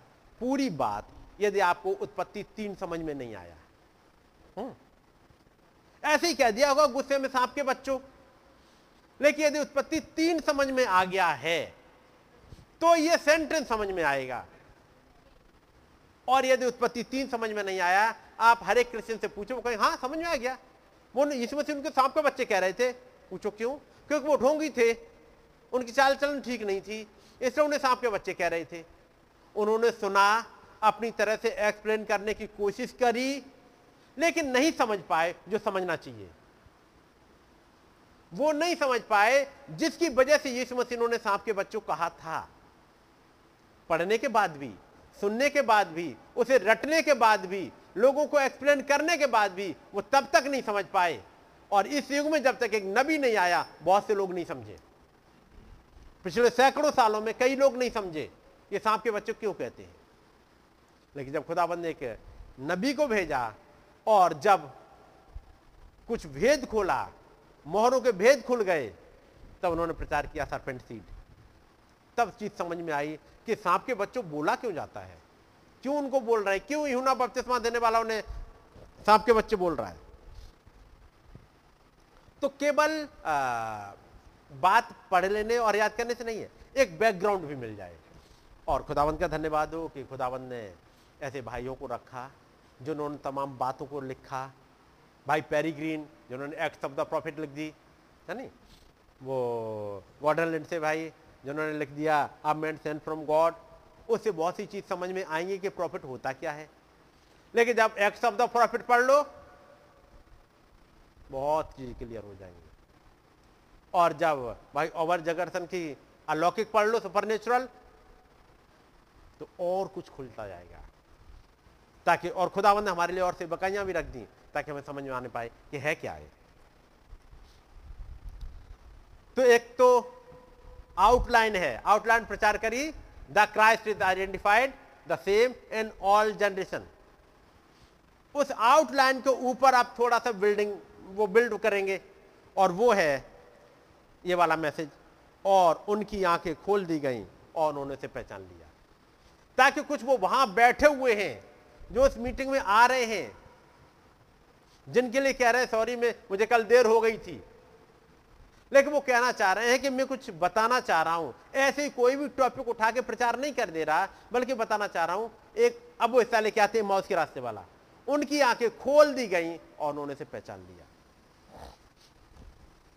फिर नबी कहते हैं अब पिछली संध्या को हमने थोड़ी सी रूपरेखा देने का प्रयत्न किया था और आज रात्र भी हमारे पास एक और छोटी रूपरेखा है और आज भी एक आउटलाइन है। और हो सकता है कल रात्रि भी हो। ठीक है नहीं? कल रात्रि भी हो। और कल रात्रि यानी अगले दिन क्या प्रचार कर रहे हैं? Then Jesus came and called जो हम लोग पढ़ चुके हैं अभी।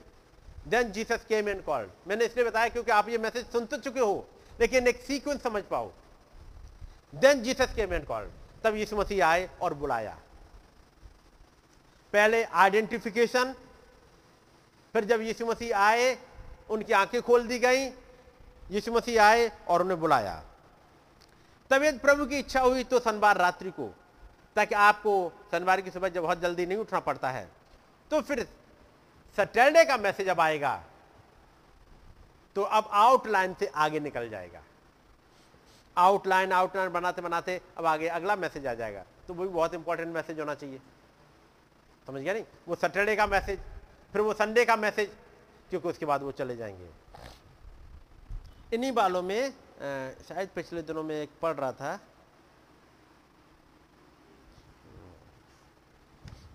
वो लाइन याद मिल जाती है मुझे तो हम्म, ये है अगला सैटरडे का मैसेज। तब नबी कहते हैं टुमारो नाइट अब ये है जीसस के मेंट कॉल्ड उसके बाद अगले में कहते हैं now my subject tonight अपना सब्जेक्ट बताएँगे। डोंट फॉरगेट टुमारो नाइट कल की रात मत भूल जाइएगा। Now we are going to try to stay just maybe are tiny bit longer आज हो सकता थोड़ी देर रुकू में। I want to get here a little earlier tomorrow night because I want tomorrow night is kind of a night we give for salvation कल की रात एक ऐसी होगी, जहाँ कि हम एम्फेसिस देंगे उस उद्धार पे सेल्वेशन पे। Just to make stress on on an altar call उस ऑल्ट्रा कॉल पे स्ट्रेस देंगे। लोगों को बेदी पे बुलाएँगे। Stress on those to receive the baptism of Holy Ghost ताकि एक थोड़ा सा स्ट्रेस दे सके, ताकि लोगों को पवित्र आत्मा का बपतिस्मा मिल जाए। एंड वन नाइट और one day before I leave I would like to speak on the subject on the blood the token the blood that is suppose to be upon the door if the Lord willing और जब मैं छोड़ूँगा यहाँ से, उससे पहले एक message लेकर आना चाहूँगा, और वह टोकन है और टोकन के नाम से प्रचार नहीं कर रहे वहाँ पर वो। याद रखिएगा। देखिए, कह रहे हैं वो मैसेज प्रचार करूँगा। A subject of the blood the token the blood that is suppose to be upon the door और जब नबी कहते हैं, कल मैं एक मैसेज प्रचार करूँगा। और उस मैसेज का नाम है Jesus keeps all his appointment यीशु मसीह अपने हर वायदों को पूरा करते हैं। जब उन्हें बुलाया जाए, वो सीन पे आ जाते हैं। और सीन पे कैसे आते हैं? आप पढ़ोगे, फरीसी ने बुलाया था। पढ़ा है ना? फरीसी ने बुलाया था और वहाँ पहुँच गए थे। क्या उसे कोई फ़ायदा हुआ? तो फिर किसने बुलाया था? किसने बुलाया था जो अपना उद्धार लेकर चली गई? एक आई थी, जिसने यीशु मसीह के पैरों पे इत्र मल दिया। और यीशु मसीह ने कहा, इसने मेरे गाड़े जाने के लिए इत्र मल दिया। इसने एक चिन्ह को पूरा कर दिया। आप पढ़ोगे तो समून फरीसी के बारे में, कि जब उसे बुलाया जाए तो अवश्य आते हैं। लेकिन, वहाँ दो तरह के लोग हैं। एक जिसने बुलाया है, उसने वेलकम नहीं किया। एक जिसने जैसे हृदय से बुलाया है जो मिलना चाहती है कहीं प्रभु से उसकी सेवा कर ले। और उसे बहुत बढ़िया मौका मिल गया है। उसके पास अप्रोच नहीं थी ऐसी कोई भी कि यीशु मसीह को जाके बुला ले। उसकी हिम्मत भी नहीं पड़ेगी कि प्रभु उसके पास आ जाए उसके घर तक।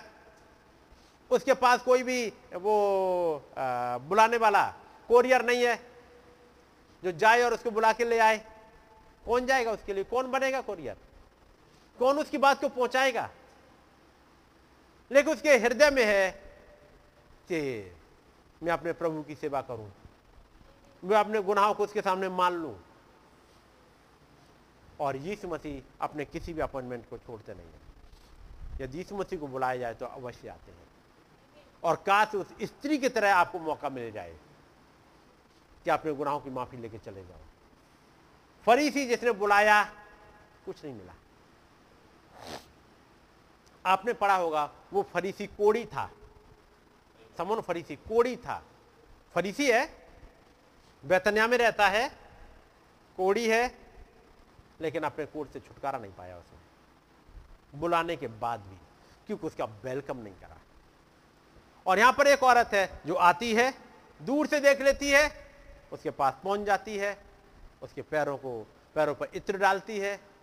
और उस घटना को पढ़िएगा। नबी जब उस बारे में बताते हैं कि जीसस की all is all is appointment ये मैसेज एक सीक्वेंस में है।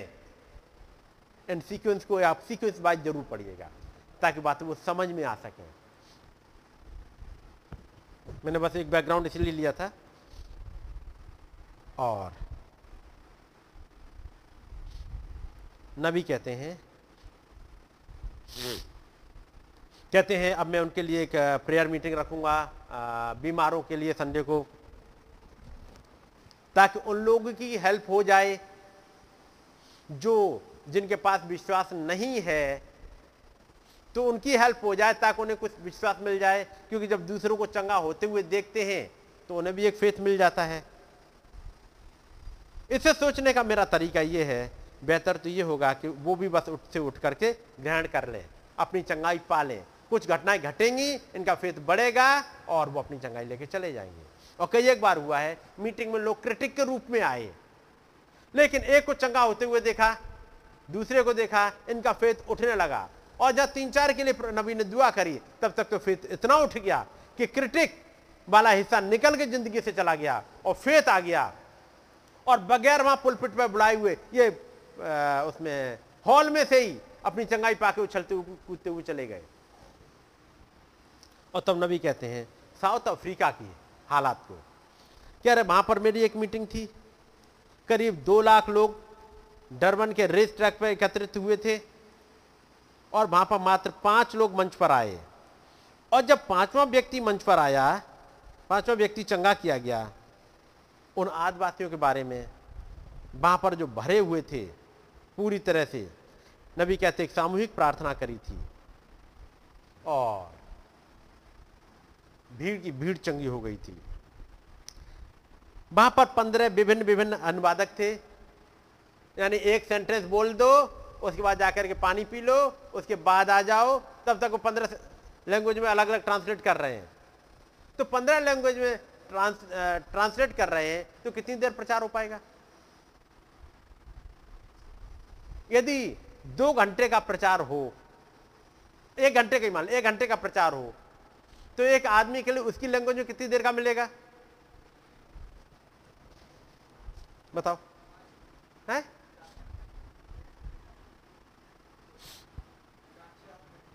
चार मिनट। एक जन को चार मिनट, अगले को चार मिनट, आठ मिनट हो गए, अगले को तो बारह मिनट हो गए, अगले को सोलह मिनट हो गए, फिर अगले को, समझ रहे नहीं? एक सेंटेंस बोल दिया, पंद्रह जो वो है ट्रांसलेटर हैं तो जब ये ट्रांसलेट करें तभी तो मौका मिलेगा।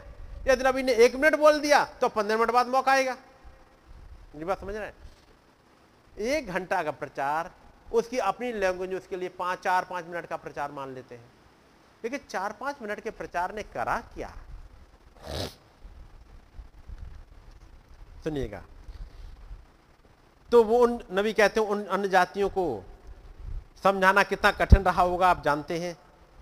और जब ये समाप्त हुआ, मैंने उन्हें संक्षिप्त तरीके से समझाया कि यीशु क्या था। क्योंकि कोई भेद नहीं बता सकते, केवल यही बता पाए यीशु मसीह क्या थे। और मैंने कहा, आप में से बहुत तेरे यहाँ ऐसे हैं जो मसीहत का ठप्पा लगाए घूमते हैं। वो जो आदिवासी थे, उन्हें जाकर के मिशनरी लोगों ने प्रचार किया था। इसलिए क्रॉस भी लटकाए थे। कोई क्रॉस अपने हाथ में लिए चला आ रहा था। कुछ बगैर क्रॉस के भी थे।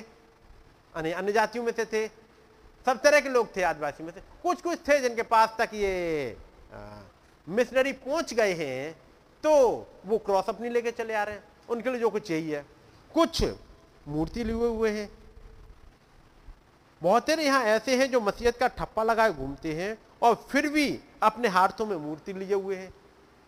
और मैंने एक से पूछा, मैंने श्रीमान स्मिथ से कहा, मैंने कहा, वो आदिवासी एक मूर्ति को किस लिए लिए हुए है? और जैसा कि आपने कहा, वो एक मसीही चिन्ह है। उसने कहा, उसने बताया, ये जुलू है। कहा, मैं उसकी भाषा बोल सकता हूँ, बस उससे पूछो। और वो मेरे, उसने मेरे ही फ़ायदे के लिए किया। हम लोग पहुँचे वहाँ पर, और मैंने उसे थॉमस क्या कर पुकारा। उसने कहा, बस कुछ कहिएगा, क्योंकि वो संदेह करने वाला था। मैंने कहा, थॉमस, क्या तुम मसीही हो? हाँ। थॉमस का जवाब क्या है? हाँ मैं मसीही हूँ। मैं इसमें विश्वास करता, और वो विश्वास करता था। मैंने कहा अच्छा तुम्हारे पास हाथ में मूर्ति किस लिए है? ये एक आदिवासी है, क्रिश्चियन है, एक मूर्ति हाथ में लिए हुए है। अच्छा मैंने कहा, तुम्हारे हाथ में ये मूर्ति किस लिए है? उसने कहा, ये भी खुदा था। यानी यीशु मसीह भी खुदा है और ये भी खुदा था। जूलू को लिए घूम रहा है। और जूलू में कोई ऐसी मूर्ति नहीं है, बल्कि है क्या? आप सुनेंगे। और इसके पिता इस मूर्ति को लिए फिरते थे। ये मूर्ति मेरे पास मेरे पापा से आई है। ये क्रिश्चियन हो गया है और मूर्ति पापा से आ गई है। यानी ये भी चल रहा है और ये भी आ रहा है। जब शेर उसके पीछे पड़ गया था, पापा कहाँ से लेके आए? जब एक शेर पीछे पड़ गया था और ये उसके पास थी, लहू से छिड़की हुई। मिशनरीज ने जाके समझाया, उन्होंने कहा, भाई, हम तो सब पास रखें। अच्छा ठीक है, इसके लिए भी दुआ कर देते हैं, इसे भी अपने संग रखे रहो। इसे भी कर देते इसे भी ले लो। और वो उसके पास थी लहू से छिड़की हुई, है नहीं? उन्होंने कोई सेक्रीफाइस चढ़ाया होगा, जो कुछ भी रहा होगा। और उसने आग जलाई प्रार्थना करने के लिए, जो तांत्रिकों ने उससे कहा था। और शेर से डरकर भाग गया। वो मूर्ति को लिए हुए क्योंकि किसी तांत्रिक ने दे दी थी। उसको वो, उनका जो अपना तांत्रिक करके और वो लहू को छिड़क देते हैं, उसे ले करके और ये अपने साथ रखना। और जब वो कोई आए तो उस मूर्ति को पास रखना और ये बोलना, जो कुछ बोला है, ये बोलना और ये आग लगा देना। और शेर भाग जाएगा। कभी कोई मुश्किल आए, जंगल में रहते हो तुम, कोई भी जानवर आए, तुम इसे जला देना और भाग जाएगा। उसका फेद किस पे चला गया? उस मूर्ति पे। अब यहाँ पर आता है एक रियल प्रॉफिट रियल टीचर अच्छा मैंने कहा, तब नबी ने कहा, लियू लियू जैक्टर, जिसका अर्थ होता है, मैं भी एक हंटर हूँ, मैं भी एक शिकारी हूँ। भाई ब्रानम कहते हैं। शेर का शिकारी, लियो लियो जैक्टर, शेर को मारने वाला। मैंने कहा, मैं भी शेर का शिकारी हूँ। और ये कोई प्रार्थना नहीं थी जिससे वो शेर डर गया। ये तो आग थी। वो शेर आग से डरता है। ये कोई मूर्ति से नहीं डरता। ये उसके लहू छिड़के जाने से कुछ नहीं होता है। तुम्हारे बोले जाने से कुछ नहीं होता है। लोगों का फेत कहाँ टिका हुआ है?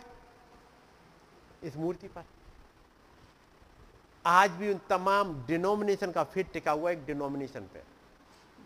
ये उनका उद्धार करेगी। बाइबल पर नहीं बाइबल के बजाय एक मूर्ति लेके घूमते हैं, जो उन्होंने बनाई हुई है, जो उनके पिता ने। अभी ये पिता की चीज़ें बहुत जल्दी निकलती नहीं है। याद रखिए, ये माइंड सेट है ना? इस माइंड सेट में से वो पिता की बातें निकलती नहीं है। वो मूर्तियाँ जल्दी निकलती नहीं है। राहेल ने याकूब से मैरिज कर ली। मैरिज हो गई है, बच्चे हैं। हो सकता है याकूब अपने घर में अपनी फैमिली ऑल्टर लगाता हो। ये सब कुछ होता है, लेकिन उसके बाद भी कुछ चीज़ें हैं राहेल के पास, उसके गृह देवता जो लेके चली आई है। और जब यहाँ से जा रहे हैं निकल के जंगल में, उसके बाद अनजान देश में जहाँ का ये याकूब है, अपने गृह देवता को ज़रूर लिए चलो साथ में। यही कर रही है? ये गृह देवता है किसके पास में? राहेल के पास। और चलते हुए घर तक चले आए हैं। और याकूब को पता ही नहीं कि उसके घर में ग्रह देवता भी चल रहे हैं। क्या दाऊद मूर्ति पूजक था? दाऊद मूर्ति पूजक है क्या? कभी आपने पढ़ा कोई दाऊद मूर्ति पूजक नहीं है? खुदा, दाऊद खुदावंत का भय मानने वाला है। लेकिन एक बार जब साउल दाऊद के पीछे पड़ गया और साउल दाऊद को भागना पड़ा घर छोड़ के उसमें घटना पता है? मीकल ने उसे खिड़की में से उतार दिया। पढ़ा है? और उसने अपने गृह देवताओं को लिया और उस पलंग पर जहाँ दाऊद लेटता था, उस पर लेटा दिया और कंबल उड़ा दिया। देखा है? और तब जब शाहुल ने लोगों को भेजा तो बताया, मिकल ने बताया, बीमार है। शाहुल को बिस्तर सहित उठा लाओ। वो बिस्तर सहित उठाने के लिए पहुँचे। जब देखा हटाया तो बताओ तो गृह देवता है। उसका मतलब दाऊद के घर में भी आ गए। दाऊद को पता नहीं कि ये भी रखे हुए हैं। घर के अगुए को यही नहीं पता कि घर में देवता भी रखे हुए हैं। लेकिन वो अपने पापा के घर से ले आई थी। राहल अपने पापा के घर से ले आई थी। इसलिए खुदावन ने जब गिद्धों से मुलाकात करी, उन्होंने कहा, पहले अपने पापा की जो मूर्ति है ना, उसे काट दे, उसे हटा दे, वो काम करेगी नहीं। यहाँ पर ये क्रिश्चियन से ये मूर्ति लेके चले आ रहे हैं। वैसे ही मैं और आप भी तमाम बार जिस डिनोमिनेशन से निकल के आते हैं, वहाँ की मूर्ति लेके चले आते हैं। कोई बात नहीं, कभी तो काम करेगी, कोई इमरजेंसी आ गई, वहाँ की मुलाकातें काम कर जाएँगी। याद रखिए मुलाकातें फिर वहीं ले जाती हैं। ये मुलाकातें काम कम आती हैं ये नुकसान ज़्यादा पहुँचा देती हैं। इसलिए इन मूर्तियों से दूर रहने की ज़रूरत है। बात समझ रहे मूर्ति केवल एक मूर्ति पत्थर की या लोहे की या आ, मिट्टी वाली की बात नहीं है। बात हो रही है कुछ सोच जो हम लेके आ रहे होते हैं पुरानी इस मैसेज में आने के बाद भी निकलती नहीं। जब ये रियल टीचर मिल जाए जिसका नाम भाई ब्रहणम है तो समझाते हैं, ये हेल्प नहीं करेगा। बात समझ रहे ना? फिर वो बात करते हैं, अमोहा। वो एक और चीज़ को ले आके आते हैं, अमोहा है। तब नबी उन्हें अमोहा के बारे में समझाते हैं और तब नबी कहते हैं, मैंने उन्हें बताया। मैंने कहा, अब देखिएगा, जो कुछ आपको मिशनरियों ने मसीह के विषय में बताया, वो ठीक है। समझे? मैंने कहा, एक बात है, देखिएगा, उसने आपको सब कुछ नहीं बताया। कुछ चीज़ें छूट गई जो उन्होंने नहीं बताई। उसने आपको बताने की कोशिश करी कि जब वो वहाँ क्रूज पर मरा तो उसकी सामर्थ्य समाप्त हो गई। यानी जो मिशनरी लेके आते हैं या कोई प्रचारक लेके आते हैं, यीशु मसीह को प्रचार करते हुए कलबरी तक लेके आते हैं। और फिर एक गाना रह जाता है ज़िंदगी में, कलबरी के पास खड़ा हो। खून की धार को देखता जा। हम्म। आहा वो प्यारी सलीब इनको केवल ये नहीं कि इनकी ज़रूरत नहीं इनकी ज़रूरत है लेकिन बस यहीं तक नहीं सीमित रह जाना है। यह भी है क्योंकि जब तक वो हिस्सा नहीं आया तब तक रिजर्वेशन का हिस्सा कैसे समझेंगे?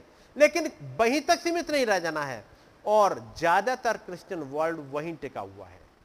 उनके प्रचार में बस यीशु मसीह की क्रूज तक आती है घटना। रिजरक्शन नहीं। यदि वो रिजरक्शन आ जाए समझ में तो फिर यह भी समझ में आ जाएगा। यदि वो समझ में आ जाए कि कैसे उस पुलपिट पर कैसे वो 2000 साल पहले इसी मसीह क्रूज पर चढ़ा दिया, लेकिन वो कैब्र में नहीं रह गया, वो तीसरे दिन जी उठा। लेकिन आपने पढ़ा होगा, एक बात फैल गई थी, वहाँ पर लोगों के बीच में चेले लोथ को चुरा ले गए यानी जहाँ चेले गए, उन्हीं के साथ में लोथ भी चली गई। इसलिए रह गया, जब तक चेले थे, तब तक मिरेकिल होते थे।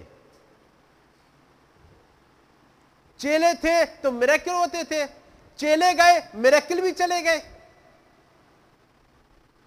यीशु मसीह एक बॉडी में होकर के कुछ काम कर रहे थे, जब तक चेले रहे, वो भी काम होते रहे।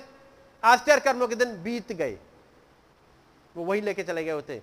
चेले यीशु की लात को, यीशु की लोथ को चुरा ले गए और इसके लिए बहुत पैसा दिया गया। पैसा किसने दिया? माया कौन है? और रोमन अधिकारियों ने। ठीक है कि नहीं? तो आज कौन पैसा दे रहा होगा? वही चर्च। वो रोमन कैथोलिक चर्च। वो ये इस बात को बताएगा, आश्चर्य कर्मों के दिन बीत गए। चेले के साथ आश्चर्य कर्मों के दिन भी चले गए। ये प्रेर तो काम में लिखा है, ये उस समय तक होता था जब पतरस, याकूब यहुना पौलुस फिलिपुस ये लोग तो तब तक होते थे। लेकिन जैसे वो चेले गए, वो लोथ को भी ले गए, वो आश्चर्य कर्मों को भी ले गए। और ये धारणा अब तक चल रही है। लेकिन तब एक नबी आया इस में। उसने बताया वो अभी भी जीवित है। उसे लेके कोई नहीं गया। उसने वो हर समय साथ चलता रहा लेकिन उसकी प्रेजेंस को रिकॉग्नाइज नहीं किया गया।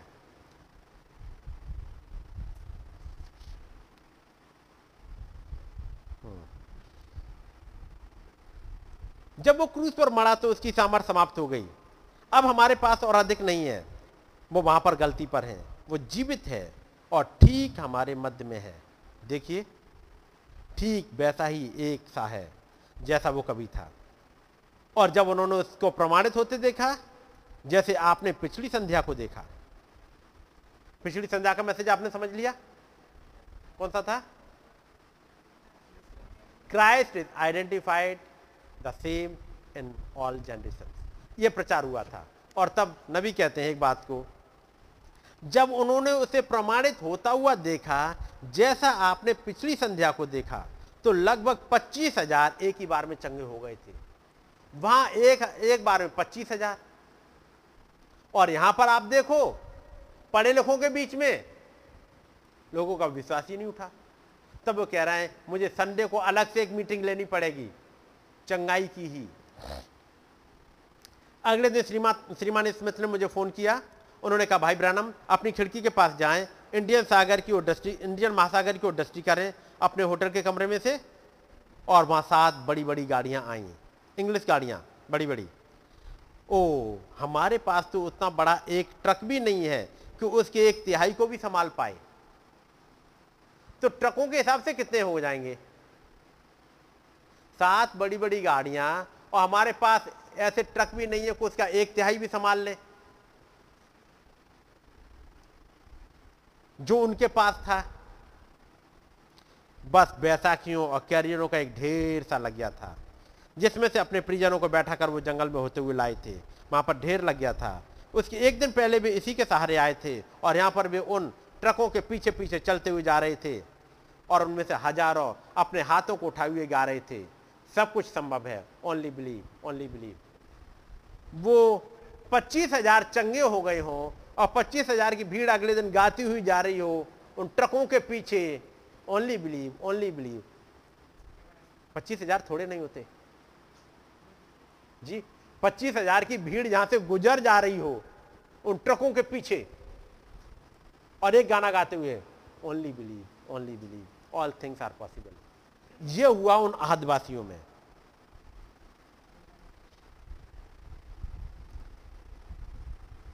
नबी कहते हैं, अब यदि मूर्ति पूजक एक आदमी जो दहना या बायां हाथ तक नहीं जानता, एक ऐसी स्थिति में हो, एक बार उसे ऐसा घटित होते हुए देख पाए या एक बार वचन पढ़कर उसे समझाया जाए, हमें क्या होना चाहिए? जो आत्मा से भरे हुए लोग होने का दावा करते हैं, हमें क्या करना चाहिए? वो अनपढ़, उनके साथ तो यह हुआ, वैसा क्या फेंक दी? हमारे साथ क्या होना चाहिए? परंतु बात तो यह है हम इतने कट्टरपंथी हो गए हैं। हम इतने कट्टरपंथी हो गए हैं कि हर कोई अपना ही विचार देता है। और बस यही फ़र्क होता है उन लोगों में जिनसे आप मिल रहे होते हैं। अब एक मूर्ति पूजक का पूरी तरह यह मतलब नहीं होता कि बिल्कुल अनपढ़ है। आप सोचो बिल्कुल अनपढ़ है। पढ़े लिखे मूर्ति पूजक होते हैं। पढ़े लिखे अपनी मूर्ति बना लिए होते हैं, जिन पर कुछ असर नहीं पड़ता। मैसेज मैसेज सुनाने का। आप जानते हैं और वे ही सबसे ज़्यादा बेकार व्यक्ति होते हैं। नबी कहते मैं आपको बताऊँगा, मैंने कई बार संसार के चक्कर लगाए हैं। आप जानते हैं कि सबसे अधिक मिशनरी की आवश्यकता कहाँ पर है? सबसे ज़्यादा संयुक्त राज्य अमेरिका में। उनके पास तो एक मिशनरी चला जाए, एक बार में तमाम को कन्वर्ट करके आ जाए। और यहाँ पर अमेरिका में। काश काश कुछ लोग आए जिन्हें अपना हाथ, दाहिना या बायां हाथ तक ना पता हो और इन लोगों को सिखाएँ कि खुदा होता क्या है। क्योंकि उन घटनाओं को देखा, वो कह रहे हैं, वो अनपढ़ आ जाएँ जिन्हें अपना राइट एंड लेफ़्ट हैंड नहीं पता, इतनी चीज़ें नहीं पता उन्हें। वो आके समझाने लगे इन पढ़े लिखों को कि खुदा क्या होता है। वे इतने अधिक बुद्धिजीवी हो गए हैं कि वे संपूर्ण बात का सारा का सारा दृश्य ही को बैठे हैं। जी हाँ वे बस इसे समझाने की चेष्टा करते हैं। ये आदिवासी किसी चीज़ को समझने का प्रयास नहीं करता, वो बस विश्वास करता है। आगे मैं आता हूँ। अब वो नबी बात करते हैं, उस यदि मार्था ने ऐसा कहा होता, लेकिन खुदाबंद के पास आने का सही तरीका क्या था? और वो कहती है मार्था कहती है। उसके पास आने का यही तरीका था, वो उसके पास गई, उसने कहा, प्रभु, यदि आप यहाँ होते तो मेरा भाई नहीं मरता। और अभी भी आप जो कुछ खुदा से मांगेंगे, खुदा आपको देगा। ठीक है नहीं? ना। अब मैं कुछ हिस्सों को पढ़ूँगा। वापस लूका में चलते हुए, लूका में आ जाइएगा। लूका चौबीस।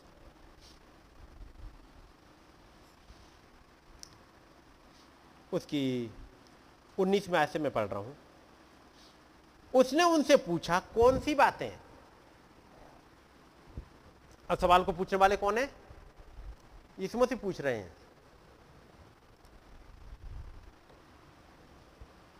कौन सी बातें उन्होंने उससे कहा, यीशु नासरी के विषय में जो खुदा और सब लोगों के निकट काम और वचन में सामर्थ्य भविष्यवक्ता था। अब वो यीशु मसीह को समझा रहे हैं। क्या तुझे ये भी नहीं पता? हमारे बीच में एक भविष्यवक्ता उठ खड़ा हुआ है। यीशु नासरी के विषय में, जो खुदा और सब लोगों के निकट काम और वचन में सामर्थ्य भविष्यवक्ता था। और प्रधान याजकों और हमारे सरदारों ने उसे पकड़वा दिया कि उस पर मृत्यु की आज्ञा दी जाए और उसे क्रूज पर चढ़वाया। परंतु हमें आशा थी कि यही इसराइल को छुटकारा देगा।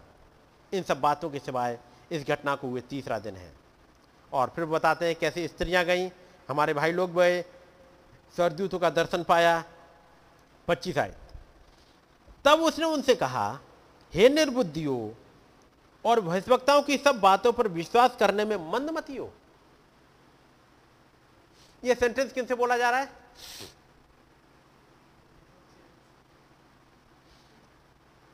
तब उसने उनसे कहा, हे निर्बुद्धियों और भविष्यवक्ताओं की सब बातों पर विश्वास करने में मंद मतियो ये ज़िक्र क्या कर रहे हैं? उन्नीस आयत। उसने उनसे कहा, कौन सी बातें? उन्होंने उससे कहा, यीशु नासरी के विषय में, जो खुदा और सब लोगों के निकट काम और वचन में सामर्थ्य भविष्यवक्ता था, ये विश्वास कर रहे हैं कि यीशु मसीह एक सामर्थ्य भविष्यवक्ता है। विश्वास कर रहे थे? और यीशु मसीह उनके साथ चल रहे हैं। ये विश्वास करते हैं, यीशु मसीह भविष्यवक्ता है।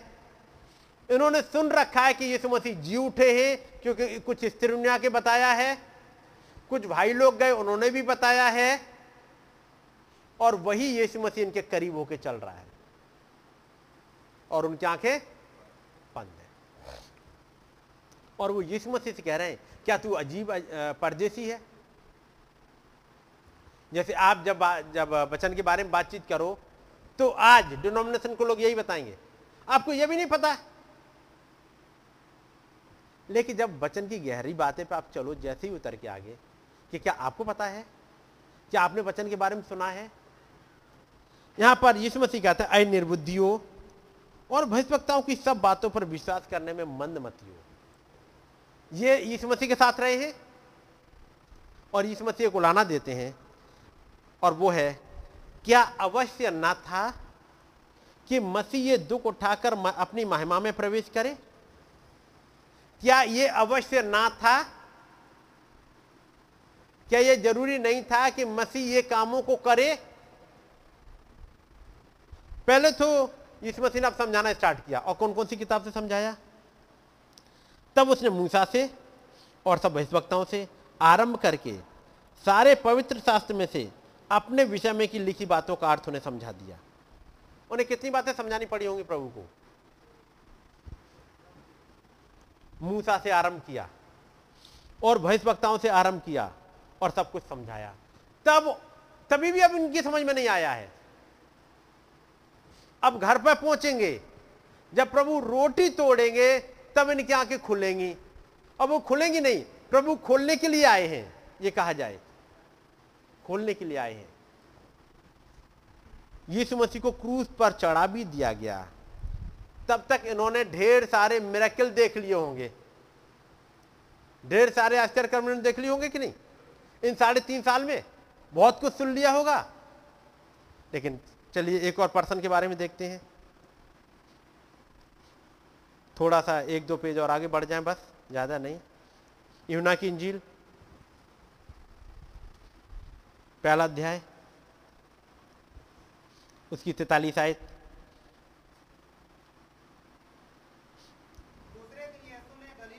चाहा वह फिलिपुस से मिला और कहा हे मेरे पीछे हो ले।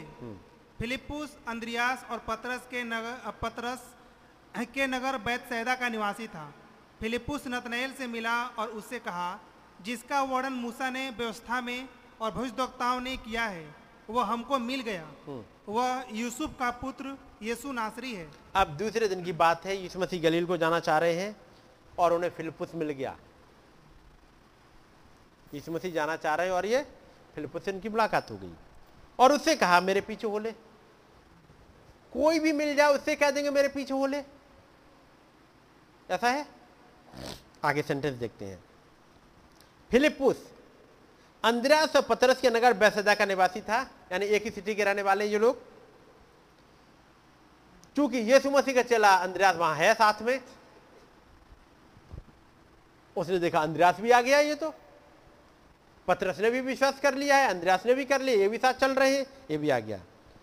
उसके बाद, जब उसे यीशु मसीह के बारे में पता चल गया, पैंतालीस शायद फिलिपुस अब चल दिया नतनेल से मिलने के लिए। जैसे ही उनकी मुलाकात यीशु मसीह से हुई, कुछ चीज़ों को देखा और वो चल दिए। फिलिपुस नतनियल से मिले और उसे कहा, जिसका वर्णन मूसा ने व्यवस्था में और भविष्यवक्ताओं ने किया है, वो हमको मिल गया।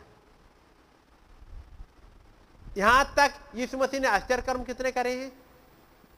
जब अगला चैप्टर पढ़ोगे, दूसरा अध्याय, यहाँ पर काना गलील के काना में, वो, उस ब्याह के भोज में पानी से दाखरस बनाएँगे। और वहाँ लिखा हुआ ये पहला आश्चर्य कर्म था जो पब्लिकली किया प्रभु ने। जो पहला आश्चर्य कर्म जो पब्लिकली हुआ लोगों के बीच में, बाकी हो सकता किए हो, पब्लिकली नहीं किए यहाँ लिखा पब्लिकली, लोगों के बीच में ये किया। लेकिन यहाँ पर इस फिलिपुस ने इतना क्या देख लिया? उसने अभी लाजर का जीवटना नहीं देखा है। जबकि इमाउस पे जा रहे चेले उन्होंने देखा है। इसने नायन नगर के विधवा के बेटे को ज़िंदा होते हुए नहीं देखा। जो कि इमाउस के रास्ते पर जा रहे उन्होंने देखा है, सुना है। इन्होंने उस जायरेस की बेटी को ज़िंदा होते हुए फिलिपुस ने नहीं सुना अभी। जो वहाँ हो चुका है। दो तरह के झुंड हैं। एक, जब मिनिस्ट्री स्टार्टिंग हो रही है, और मुलाकात हो गई फिलिपुस की, और एक वो जब यीशु मसीह जी उठे, उसके बाद की घटना है। यानी साढ़े तीन साल की मिनिस्ट्री उन्होंने सुन ली है। लेकिन फिलिपुस के बारे में पढ़ो। पैतालीस आयत। फिलिपुस नतनील से मिला और उससे कहा, जिसका वर्णन मूसा ने व्यवस्था में और भविष्यवक्ताओं ने किया है, वो हमको मिल गया। फिलिपुस जाके कह रहा नतनील हमें मिल गया। वो पूछे कि क्या मिला? कह जिसका ज़िक्र मूसा ने किया है। मूसा ने कहा था खुदावंत खुदा तुम्हारे बीच में से मुझ जैसा एक नबी उठा के खड़ा करेगा, वो मुझे मिल गया। फिलिपुस और क्या मिला तुम्हें? तुम कैसे कह सकते हो? वो है कौन? वो बताया, गलील के नासरत का यीशु है। और तब नतनेल कहते, ऐसा कैसे हो सकता है? नासरत से कोई अच्छी वस्तु निकल आए। और वो कहते, जो भविष्यवक्ताओं ने बात करी, जो ईसाया ने कहा, जो मीका ने कहा, जो मलाकी ने कहा, जो कुछ भविष्यवक्ताओं ने कहा, वो हमें मिल गया। जिसके बारे में, जिसके आने के इंतज़ार कर रहे थे, वो हमें मिल गया है। जिसका वर्णन मूसा ने व्यवस्था में और भविष्यवक्ताओं ने किया, वो हमको मिल गया। कितने आश्चर्य कर्म देखे? कोई नहीं देखे। लेकिन वो कह रहा है, हमें मिल गया। कौन मिला? जिसका ज़िक्र। क्या था जिसका ज़िक्र किया गया था? एक मसीहा का एक मसीहा का ज़िक्र किया गया था वहाँ पर, और हम तो उसका मतलब है फिलिपुस ने मूसा की किताबें पढ़ी होंगी। पढ़ी होंगी? फिलिपुस ने बाकी भविष्यवक्ताओं की किताबें पढ़ी होंगी। लेकिन जो माउस के रास्ते पर जा रहे थे, पढ़ी तो उन्होंने भी है। इन्होंने भी पढ़ ली और उन्होंने भी पढ़ ली। एक ने बगैर मेरेकिल देखे हुए विश्वास कर लिया। और ए, वो दो जा रहे जिन्होंने तमाम मेरेकिल देखे, उसके बाद भी उन पर नहीं खुला। यहाँ पर कह रहे हैं फिलिपस कह रहे हैं, हमें वो मिल गया जिसका ज़िक्र हुआ था। हमें वो मसीहा मिल गया। और तब नतनियल कह रहा है, क्या नासरत से कोई अच्छी वस्तु? यानी क्या हो सकता है कि मसीहा नासरत से निकल आए? एक अच्छी वस्तु नासरत से निकल के आ जाए। और जो इमास के रास्ते पर जा रहे हैं, वो गवाही कैसे दे रहे हैं? वो जो पर्सन था, वो एक सामर्थी भविष्य वक्ता था। आपने गवाही पढ़ी अभी? चौबीस अध्याय में। लुका के चौबीस में। वो लोगों के बीच में एक आश्चर्य कर्म करने वाला और सामर्थी भविष्य वक्ता था। इनकी आँखें कहाँ तक खुली है? एक भविष्य वक्ता तक, एक प्रॉफिट तक। उनकी समझ में इतना आ गया, ये प्रॉफिट है। और जब तक इतना समझ में आए, प्रॉफिट है, मैं कहूँगा कोई फ़ायदा नहीं होगा। इससे आगे बढ़ना पड़ेगा। यीशु मसीह जब जी उठे, वहाँ आपको फिलिपस को फिलिपस का ज़िक्र नहीं मिलेगा कि यीशु मसीह का फिलिपस को ढूँढने के लिए। नतनियल को पकड़ के लाए हो वापस। कि तुम कहाँ जा रहे हो? यदि उन्हें स्त्री आके बता दिया कि वो जी उठा है, उसका मतलब जी उठा है। क्योंकि बचन में लिखा है। या जो किसी ने कहा कि वो दिखाई दिया है तो दिखाई दिया होगा, क्योंकि वचन में लिखा है। और यहाँ पर है जिन्होंने समझा यीशु मसीह को एक भविष्यवक्ता तक। उनके सामने गवाही दी गई उन औरतों ने। और उसके बाद भी ये यरूशलेम से निकल के चल दिए। उसका मतलब यदि आज के युग में आपने केवल यहाँ तक समझे, एक प्रॉफिट तक पहुँच गए, उसको एक आश्चर्य कर्म देखते रह गए, और आपने मसीहा की आमद को नहीं समझा, और ये मसीहा आके कहाँ पे काम कर रहा है और कैसे कर रहा है, यदि ये नहीं समझा तो आप एक प्रॉफिट तक रह जाओगे, और उस घटना को, एक जो महान रिजरक्शन होने वाला है, इसे मिस कर जाओगे। आपने सुना होगा बचनों में, जब यीशु मसीह इमाउस के रास्ते पर चल रहे हैं और वो दो चेले भी साथ साथ में चल रहे हैं इमाउस के रास्ते पर, और जैसे बात करती हुई यीशु मसीह की निगाहें और उठी, सामने की तरफ़ एक और वो उठ के वो रिजरेक्ट होकर वो निकल के जा रहा, वो गया। क्योंकि एक प्रोसेस स्टार्ट हो गई थी। वो पवित्र लोगों की कब्रें खुल गई और पवित्र लोगों की लोथे जी उठी, वो एक साथ नहीं हो गया। एक प्रोसेस स्टार्ट हो गई है, जिसके लिए नबी ने समझाया, लहर व लहर। जैसे भाई आशीष ने उसको समझाया फिर, लहर व लहर चल रही है, और ये लहर व लहर कब तक चलती रहेगी? कितने दिन तक चलेगी ये? लगभग चालीस दिन तक। ये लगभग चालीस दिन तक लहर व लहर चल रही है।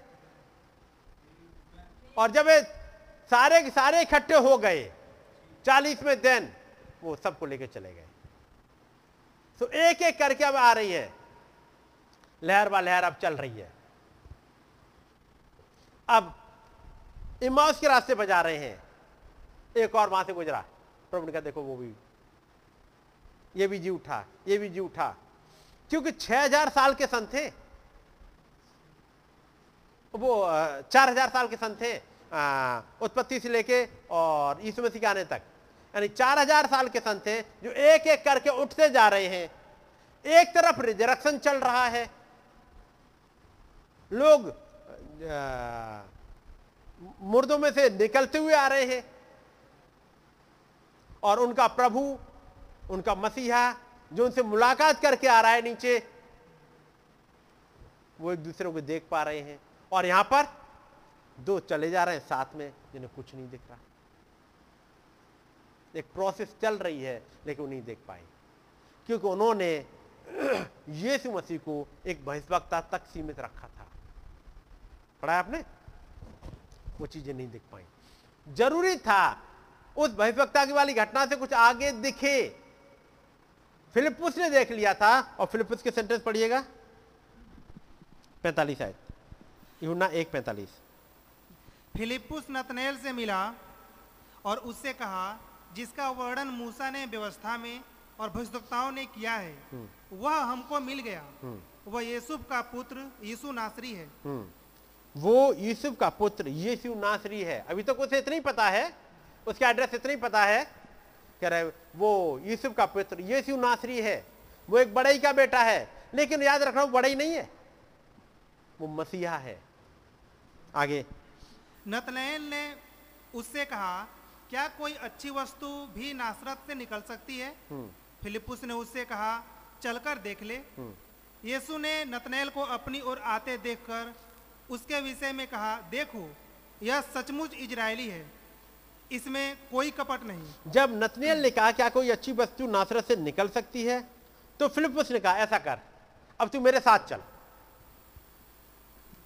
तो नतनेल ये नहीं कह रहा मैं किसी ढोंग में नहीं फंसता। मैं ऐसी किसी अफवाह में नहीं फिसता।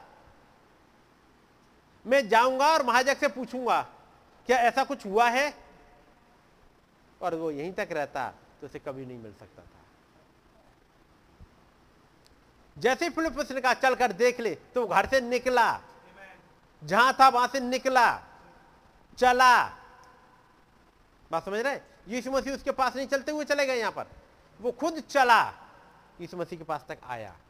और जब प्रभु ने देखा, हो सकता कोई मीटिंग चल रही हो, और ये भीड़ में से नबी कहते हो भीड़ में से घुसते हुए पहुँचा था कि एक बार नज़र तो डाल ले कौन है, जिसके बारे में फिलिप से इतना बताया है, मैं जाके देखूँ वो है कौन। और जैसे ही नज़र डाली, और यीशु मसीह की नज़र उसके सामने मिली, उन्होंने कहा, ये देखो, एक इसराइली है जिसमें कोई कपट नहीं। वो सामने आ गया। बाकी भीड़ देखती रही होगी। इतनी वाली भीड़ में नतनेल भी चौंक गया, इसने मुझे कैसे पहचान लिया? और तब, नथनेल कहता, प्रभु, आप मुझे कब से जानते हो? उन्होंने कहा, याद है तुझे? इससे पहले फिलिपुस तुझसे मिला। तो वहाँ, दूर, उस अंजीर के पेड़ के नीचे बैठा हुआ दुआ में लगा हुआ था। तूने घुटने झुकाए। तेरे दिल में एक अभिलाषा थी। तूने बहुत कुछ सुन रखा है इन दिनों जो यरूशलेम में और इसराइल में और गलील में, कुछ चल रहा है, सुना है तूने। एक भविष्यवक्ता आया यूना फिर एक और आ गया। ये जब सुना है तूने, तू अब उन पवित्र शास्त्रों को ढूँढने लगा। क्या ये बातें यूँ ही है कि नहीं? जो कुछ हो रहा है, प्रभु मुझे भी समझवा दीजिएगा। मैं भी चाह रहा हूँ देखना कि हो क्या रहा है आखिर। और खुदाबंद ने एक मौका दे दिया उसे। क्योंकि फिलिपुस है बैसदा कराने वाला, लेकिन यहाँ पर मिलता है। उसका मतलब हो सकता है एक दिन पहले फिलिपुसी और नतनेल की बात हुई हो, कुछ डिस्कस कर रहे हो। कि हम लोग आजकल ये सुन रहे हैं? किसी ने बताया होगा, देखो भविष्यवक्ताओं की किताब में देख, मूसा में क्या लिखा है? बाकी किताबों में क्या लिखा है? इन्होंने पढ़ा है। उन्होंने दुआ करी हो खुदाबंद हम भी चाह रहे हैं। हम भी देखना चाह रहे हैं, महान योबा आप कहाँ हो? आप क्या काम कर रहे हैं? ये भविष्यवक्ता कौन आ गए हैं? वे एक सोच के साथ जा रहे हैं, देखने इसे मिलके तो आए। और जब वो पहुँचे, एक भेद खुल गया। नतनेल पे भी खुल गया। रिजरेक्शन के दिन इन्हें दिक्कत नहीं आ रही। रिजरेक्शन के दिन ये मौत के रास्ते पर नहीं भगे जा रहे। इक्यावन। फिर उस, फिर उससे कहा मैं तुमसे सच सच कहता हूँ कि तुम स्वर्ग को खुला हुआ और खुदा के स्वर्गदूतों को मनुष्य के पुत्र के ऊपर उतरते और ऊपर जाते देखोगे। अब यहाँ पर यीशु मसीह कहते हैं अभी तो बहुत कुछ तुम देखोगे। अभी तो आगे बहुत कुछ है देखने के लिए। लेकिन इससे पहले एक पहचान दे रहे हैं यीशु मसीह अपनी पहचान बता रहे हैं। ऐसे माउस के रास्ते पर चेलों को देखो। लूका चौबीस पच्चीस आयत। तब उसने उनसे कहा, हे निर्बुद्धियों और भुजदक्ताओं की सब बातों पर विश्वास करने में मंदमतियों क्या अवश्य ना था कि मसीह ये दुख उठाकर अपनी महिमा में प्रवेश करे? बस, मैं एक छोटा सा लाइन सेंटेंस इस पर अपना ध्यान, आपका ध्यान लाना चाहूँगा। क्या ये अवश्य ना था? था कुछ ऐसा ज़रूरी? और ज़रूरी क्या था? कि मसीह दुख उठाए और अपनी महिमा में प्रवेश करे, क्योंकि ऐसा ही लिखा गया है। कुछ लिखा गया है, वो वैसा ही पूरा होना है। जो तुमने पढ़ा नहीं, या पढ़ा तो गौर नहीं किया, या तुमने गौर किया होता उस भविष्यवक्ता की बात पर, जैसे तुम भविष्यवक्ता कहते हो, जिसने कहा कि वो मारा जाएगा, वो जी उठेगा, इन बातों को तुमने सुना, लेकिन गौर नहीं किया। मैं कहूँगा, आज का नबी, भाई ब्रैनम, इधर हमारे और आपके सामने खड़ा हो। और कहे, तुमने ये मैसेज पढ़े तो? लेकिन तुमने गौर किया नहीं। तो क्या मैसेज पर गौर करने की बात है? और किस बात पे? क्या क्या और होना है? केवल उन्हीं पर नहीं, जो हो चुकी। लेकिन उन पर भी जो होना है। क्या क्या होना है? तो जब यीशु मसीह की इन चेल- यीशु मसीह की इन चेलों से मुलाकात होती है, तब यह भी बताया गया होगा कि ये क्रूज पर चढ़ाया जाएगा। यह भी बताया था प्रभु ने, उसे वो जी उठेगा। कैसे वो निंदा, उसको सहनी पड़ेगी। हम्म? ये सब कुछ था। अवश्य था। क्या ये अवश्य ना था कि मसीह दुख उठाकर अपनी महिमा में प्रवेश करे? और तब यीशु मसीह ने, आगे लिखा हुआ है तब उसने मूसा से और सब भविष्यवक्ताओं से आरंभ करके सारे पवित्र शास्त्र में से अपने विषय में लिखी बातों का अर्थ उन्हें समझा दिया। यीशु मसीह ने समझाना क्या स्टार्ट किया? बंसा बलिया किसके विषय में समझाना स्टार्ट किया?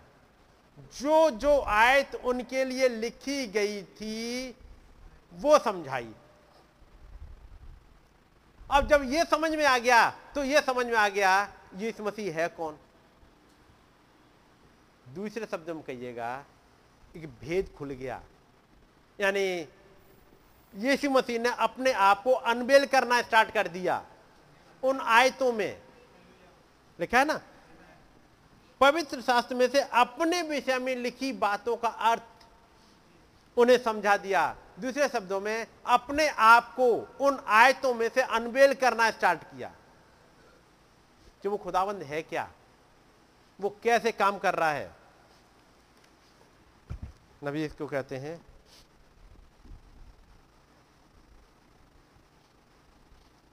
पैरा नंबर 43 अब खुदा ने अपने पुत्र में एक देह बनाई, जिसमें वो रहा, डेरा किया और अपने निवास को बदल दिया। जरा सोचिए। अब एक्सप्लेन कर रहे हैं, जो कुछ समझाया गया और मैसेज है, जब उनकी आँखें खोल दी गई तो आँखें खोली कैसे गई? जरा सोचिए, यहोवा एक चरनी में पड़ा हुआ था। यहोवा एक चरनी में पड़ा हुआ था। यदि वो एक चरनी में पड़ा हो, उसे ऐसा नहीं कि वो यहोवा ना रहे। उसकी वैल्यू कम हो गई हो। नहीं, वो अभी भी यहोवा ही है। एक गोबर के ढेर में यहोवा एक छोटे बच्चे के समान रो रहा था। कौन रो रहा है? जो बोल दे तो पहाड़ कांपते हैं। जिसने बोल दिया और ब्रह्मांड को बना दिया जिसके नथनों से जब दाऊद कहते हैं, उसके नथनों से जब धुआँ निकले, पड़ा होगा। वो खुदाबंद, एक छोटे बच्चे के समान रो रहा है। जब छोटा बच्चा जब उसे भूख लगेगी तो रोएगा। जब गीला पीला करेगा तो रोएगा। कौन रो रहा है? यहोवा। हम्म? जैसे एक नबी को उसके पापा कहते, ये देखो, ये रहा सिसी बॉय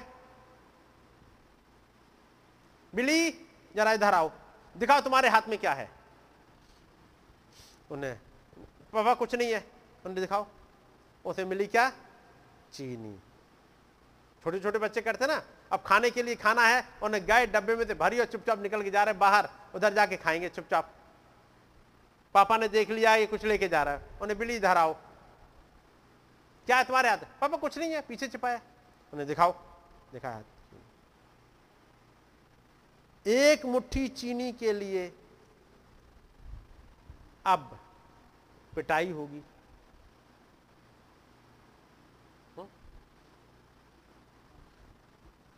किसके लिए पिटाई हो रही है? एक मुट्ठी एक मुट्ठी चीनी के लिए पापा पीट रहे हैं अभी। ना जानते हुए कि लड़का है कौन? उन्हें नहीं पता। और वो बताना भी चाहे, अभी बता भी नहीं सकता कुछ। उसे क्या?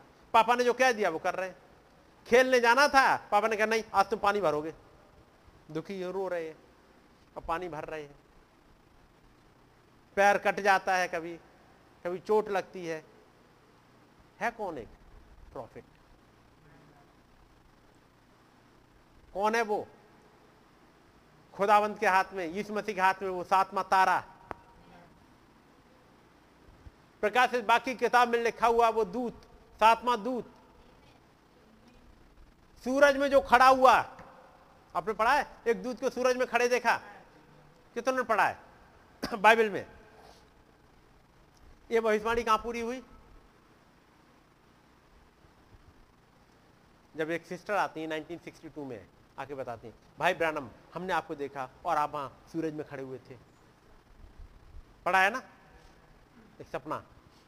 और वो पूरा होगा आगे सूरज में खड़े हुए। जो प्रकाशित वाक्य में लिखा है, वो नबी डंडे से मार खा रहा है। थोड़ी सी चीनी के पीछे। बात समझ रहे हैं? कौन? एक प्रॉफिट जो प्रचार करेगा उन मोहरों का जो बोले और तूफ़ान चला जाए। जिसकी एक मीटिंग में हमने पढ़ा भी, पच्चीस हज़ार लोग चंगे होकर चले गए। जिसकी एक मीटिंग में इंडिया में पाँच लाखों लोगों की भीड़ थी। बात समझ रहे ना? अफ्रीका में कभी दो लाख थे वही तीन लाख। जो बोल दे और बच्चा ज़िंदा हो उठता है। वो तो कहता है, यदि मैं खुदा का सच्चा नबी नहीं हूँ तो मुझे, यदि बच्चा ना उठ जाए फिनलैंड का बच्चा तो मुझे झूठे नबी का एक तमगा लगा के भेज देना। और वो बोलता है और वो बच्चा उठ जाता है। लेकिन एक छोटा लड़का, एक नबी, और यहाँ बात हो रही है यहोवा की, महान क्रिएटर की। एक महान, वो महान यहोवा एक छोटे बच्चे के समान रो रहा है। वे छोटे बच्चे के छोटे छोटे हाथ छोटा यहोवा नीचे आकर स्वयं को उस रूप में पर्दा किए हुए था। देखिए, यहोवा बाहर खेल रहा था। एक किशोरावस्था में लड़के के समान। देखिए, यहोवा एक बड़े की दुकान में काम कर रहा था। यहोवा क्रूज पर लटका हुआ था और लोग पहचान नहीं पा रहे थे। अब वो अपनी पहचान देगा। इमाउस के रास्ते पर जा रहे हैं, उनको अपनी एक पहचान दे रहा है। ये देखो भविष्यवाणी हमें एक बालक दिया गया। लेकिन हमने सुना उसके बारे में लीगल चाइल्ड है। अब इस मसीह से ही कह रहे हैं। हमने तो ऐसा सुना तो वो लीगल चाइल्ड भी था। तो क्या तुमने नहीं पढ़ा? एक कुआरी गर्भवती होगी तो उसे एक अनमेरिड लड़की होना चाहिए। लेकिन वो बैतलम से आना चाहिए। वो बैतलम में देखो पैदा हुआ था, उसे मैं नाम लिखाई हुई थी। वो तमाम बातें अब समझा रहे हैं। यानी कहा जाए, वो महान यहोवा अपने आप को एक्सप्लेन करते हुए उन बाइबल की आयतों में। पढ़िएगा फिर से सत्ताईसवीं आयत। तब उसने मूसा से और सब भविष्यवक्ताओं से आरंभ करके सारे पवित्र शास्त्र में से अपने विषय में लिखी बातों का अर्थ उन्हें समझा दिया। और समझ में आ गया? आँखें खुल गई। अभी भी नहीं। फिलिपस को कितना टाइम लगा? नतनियल को कितना टाइम लगा? क्या वो भागे जा रहे हैं एमाउस की तरफ़? तो एमाउस की तरफ़ जा कौन रहा है? एक बैक स्लाइड हो कौन रहा है?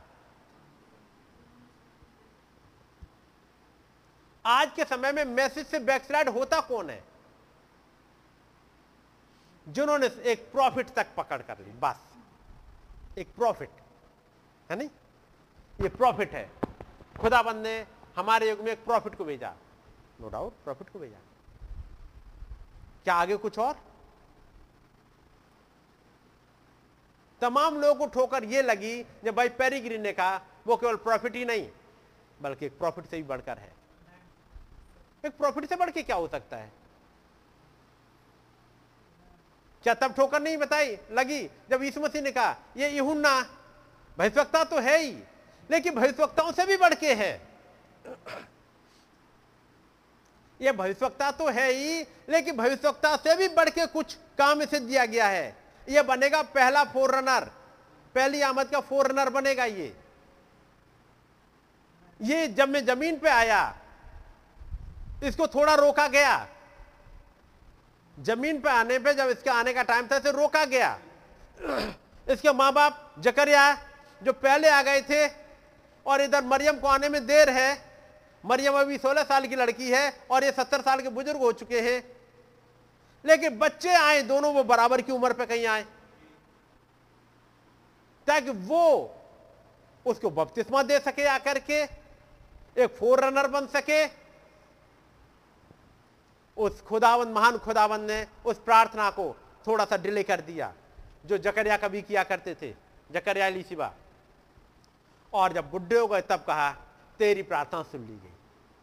अब इस बुढ़ापे में प्रभु अब क्या लेना देना? तो कह रहे तेरी सुन ली गई और तेरे घर में एक बेटा आएगा जिसका नाम तू यूँ ना रखना। क्योंकि एलिया है और एलिया के लिए वेट करना पड़ रहा है। क्योंकि मसीहा को आ, आना है।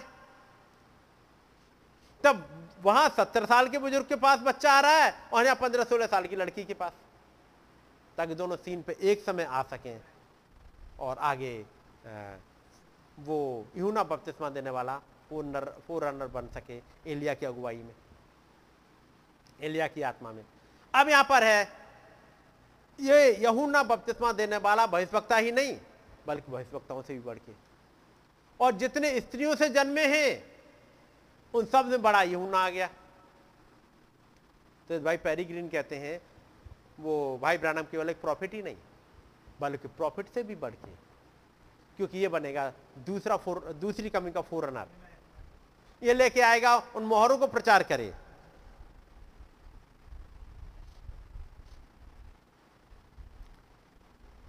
और सत्ताईस हाथ पढ़ भाई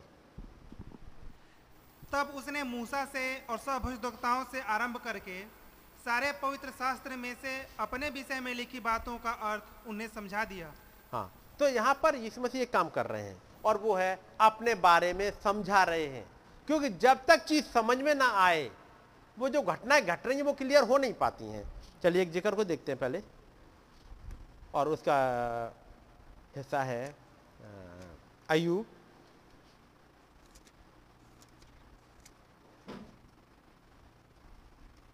और इसकी बत्तीस आय बत्तीस अध्याय।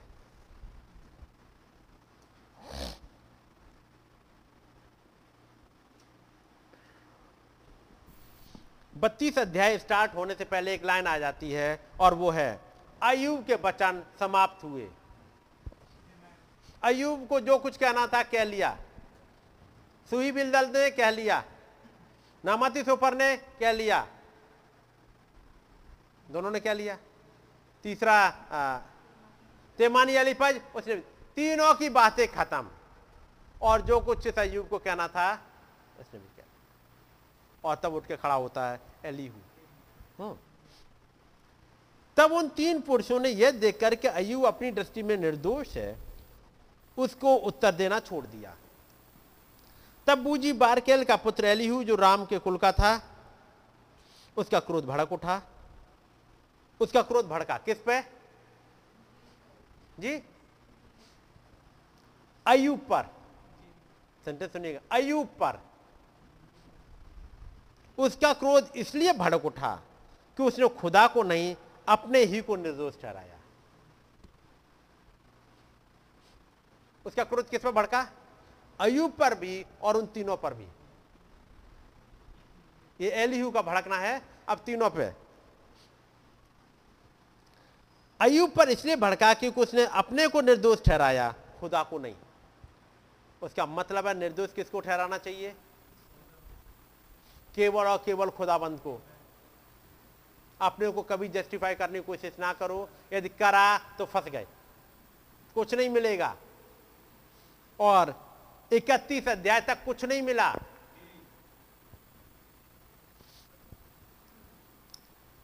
फिर अयूब के तीनों मित्रों के विरुद्ध भी उसका क्रोध, इसलिए भड़क उठा कि वह अयूब को उत्तर नहीं दे सके तो भी इसको दोषी ठहरा रहे। हैं अयूब को जवाब तो दे नहीं पा रहे हैं। लेकिन अयूब से कह रहे तूने गुनाह किया है, तूने गुनाह किया है। क्या अयूब ने गुनाह किया था? नहीं। तो फिर एलिहू तुम्हारा अयूब पे क्यों गुस्सा भड़क रहा है, जब वो अपने आप को निर्दोष ठहरा रहा है? उसका मतलब कुछ और है।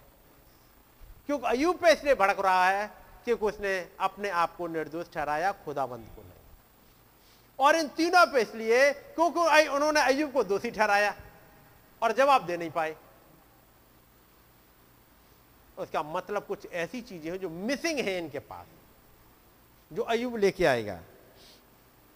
और तब अयुब वेट करता रहा काफ़ी समय तक और वेट करने के बाद अब वो कहता है, दसवीं आयत, इसलिए मैं कहता हूँ, मेरी भी सुनो, मैं भी अपना विचार बताऊँगा।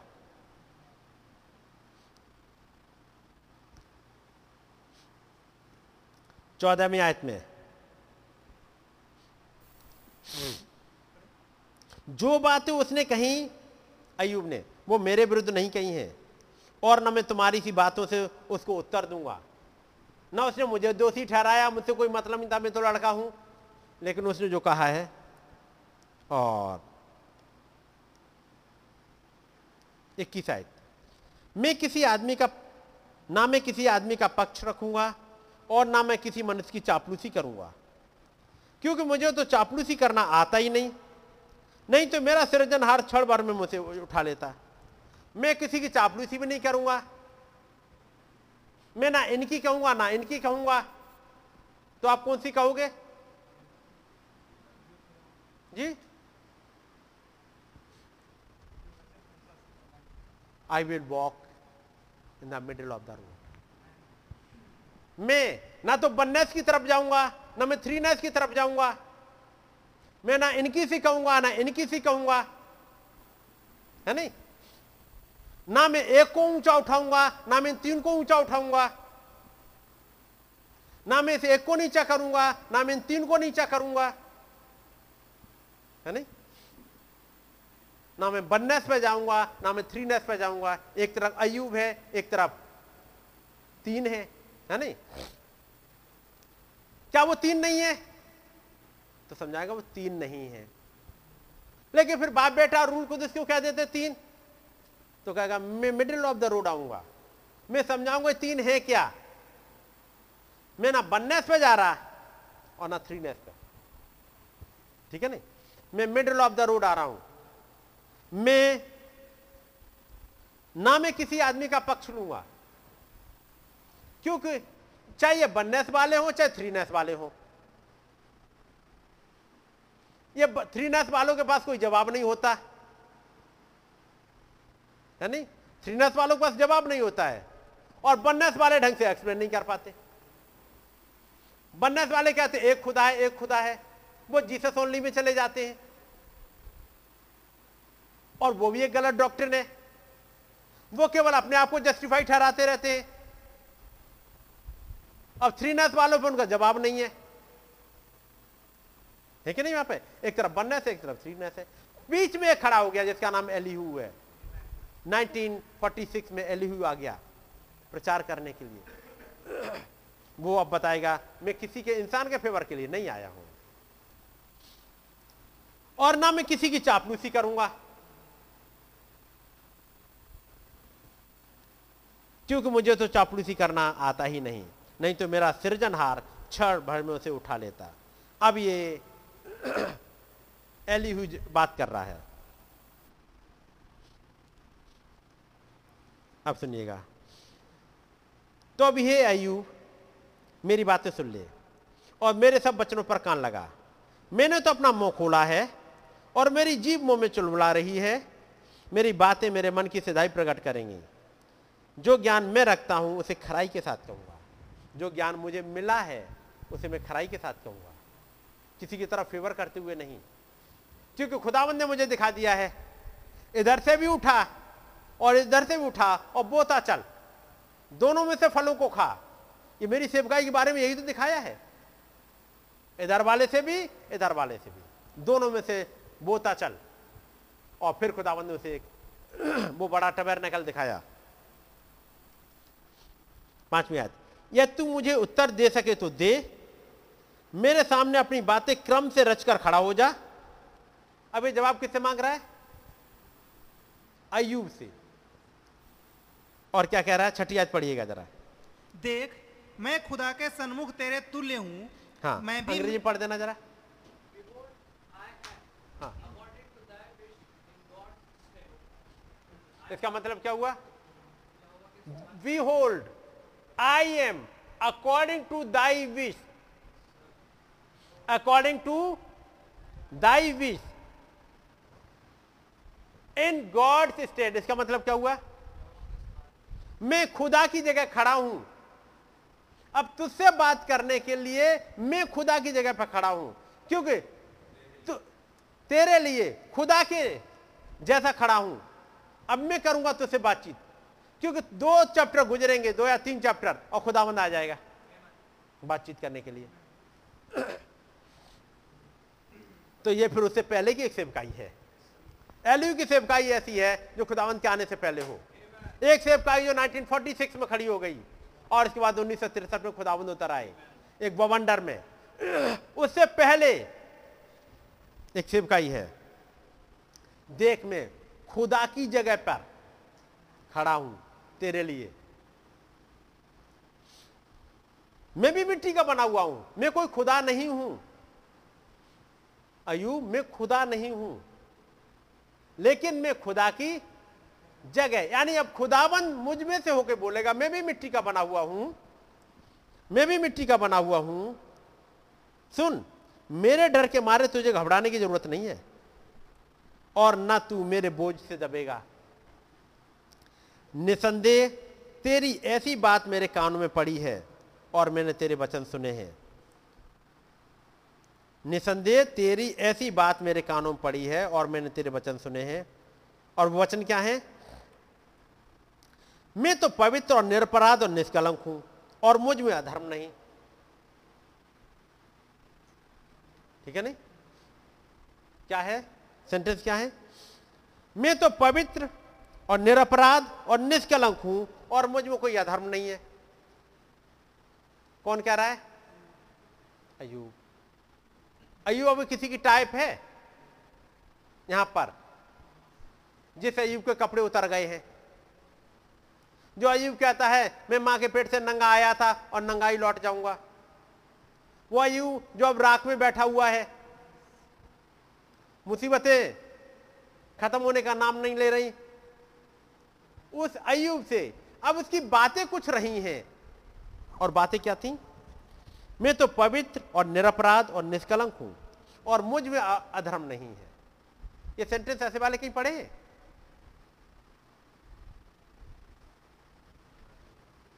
प्रकाशित बाग, भैया ने बोला उधर पीछे से। हम्म। मैंने अभी इसमें से पढ़ा था आपके सामने। कलीसिया, हम कैसे संसार की चीज़ों में धनी हो गए हैं? और सोचते हैं, हमें किसी चीज़ की आवश्यकता नहीं है। और उसने कहा था, नंगे, अंधे, तुच्छ अभागे और जानते तक नहीं। इस मैसेज की स्टार्टिंग में भी कहते हैं, तू कहता है मैं तो पवित्र हूँ मेरे अंदर कोई गुनाह नहीं है। मैं धनी हो गया हूँ। मुझे किसी चीज़ की ज़रूरत नहीं है। मैं तो पवित्र, निरपराध और निष्कलंक हूँ और मुझमें धर्म है ही नहीं। मेरे पास तो गिफ्ट भी पाए जाते हैं। हम लोग अन्य भाषा बोल लेते हैं। चंगाइयाँ भी होती हैं। क्या पेंटिकॉस्टल का हाल यही नहीं था? यही था? वो किसी की नहीं सुनने को तैयार। और वहाँ पर वननेस एंड थ्रीनेस सभी है। और वो कह रहा है, देख, वो मुझसे झगड़ने के दांव ढूंढता है, वो मुझे अपना शत्रु समझता है। ये अयुब के सेंटेंस है, जो एलिहू अब लेके आ रहे हैं। देख, वो मुझसे झगड़ने के दांव ढूंढता है, मुझे अपना शत्रु समझता है। वो मेरे दोनों पाँव को काट में ठोंक देता है और मेरी सारी चाल की निगरानी करता है। तू ये नहीं समझ पाया तेरी चाल की निगरानी क्यों करी जा रही है? इस वाले हालात में तू क्यों आया है? तो क्या अयुब के गुनाहों से यहाँ लेके आ गए थे? नहीं। खुदावंद खुदा एक और हायर लेवल पर लेके जाना चाह रहा है, कुछ दिखाने के लिए। इसलिए सब हालात आने दिए देख, मैं तुझे उत्तर देता हूँ। और इस बात में तू सच्चा नहीं है। क्योंकि खुदा मनुष्य से बड़ा है। तू उससे क्यों झगड़ता है? अब एलिहू का कहना है अयूब से यह बता, तू खुदावन से मुकदमा क्यों लड़ता है? बजाय मुकदमा लड़ने के, एक मैसेज सुन ले, और वो है हम्बल दाई सेल्फ तू एक मैसेज समझ ले, वो है हम्बल दाई सेल्फ हर एक टीन का डब्बा निकल जाएगा। हर एक आवाज़ निकल जाएगी। तू उससे क्यों झगड़ता है कि वो अपनी किसी बात का लेखा नहीं देता? तू खुदावन से लेखा मांग रहा है। तो एक बात सुन ले। खुदावन क्योंकि खुदा तो एक क्या वरन दो बार बोलता है, परंतु लोग उस पर चित नहीं लगाते हैं। ये चौदहवीं आयत, फिर से पढ़ दो भाई।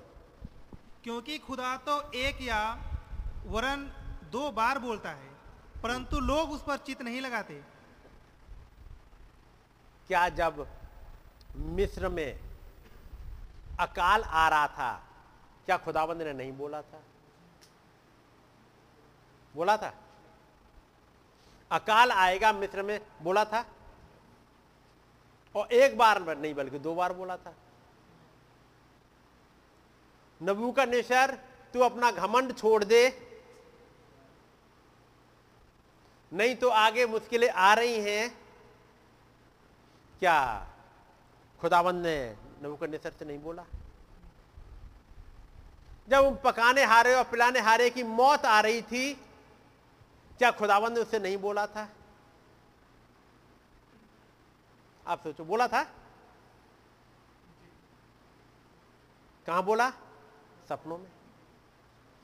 और यदि वो सपनों का उन्हें अर्थ ना पता लगे तो उन्हें यह नहीं पता कि क्या होने जा रहा है।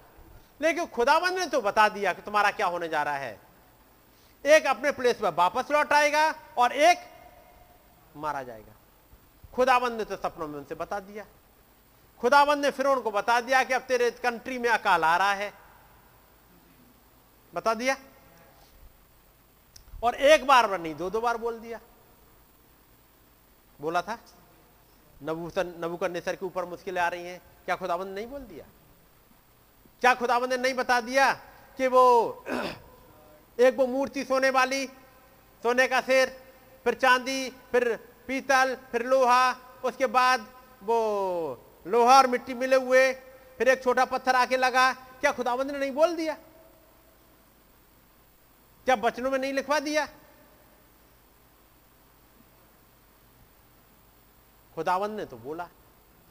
क्या खुदावन ने पीला तो उसकी पत्नी से नहीं बोलवा दिया कि उस धर्मी के आ, केस में हाथ मत डालना? तो फिर कौन कह सकता है कि खुदावन नहीं बोलता? है अयूब ने यूसुफ ने जैसे ही अपनी पत्नी को छोड़ने का प्लान करा क्या दूत ने आके नहीं बता दिया? क्या दूत ने नहीं बताया उन ज्योतिषियों से, उस रास्ते से लौट के मत जाना क्या उस खुदावंद ने, उस दूत ने यूसुफ से नहीं बोला कि इस बच्चों को लेकर के चला जा? कुछ है जिन्होंने सुना और एक्शन में आ गए। फिर उन एक्शन में आ गया। उसने एक बुद्धिमान इंसान को नियुक्त कर दिया। उसने एक एडवाइस मान ली। क्योंकि यूसुफ ने एडवाइस किया था, अब एक काम कर। एक आदमी को नियुक्त कर दे, जो जब सुकाल के दिन चल रहे हैं, उन समय में ये चीज़ों को इकट्ठा करें, ताकि जब अकाल के दिन आएँगे, वो तो आएँगे। अकाल आएगा ही, क्योंकि खुदावंद बोल चुका है।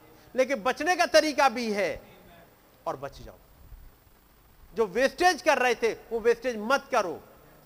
जो खाना तुम बर्बाद करोगे सात साल में, क्योंकि इतना ज़्यादा पैदा होगा, उसको तुम बर्बाद करोगे, उसको स्टोर कर लो।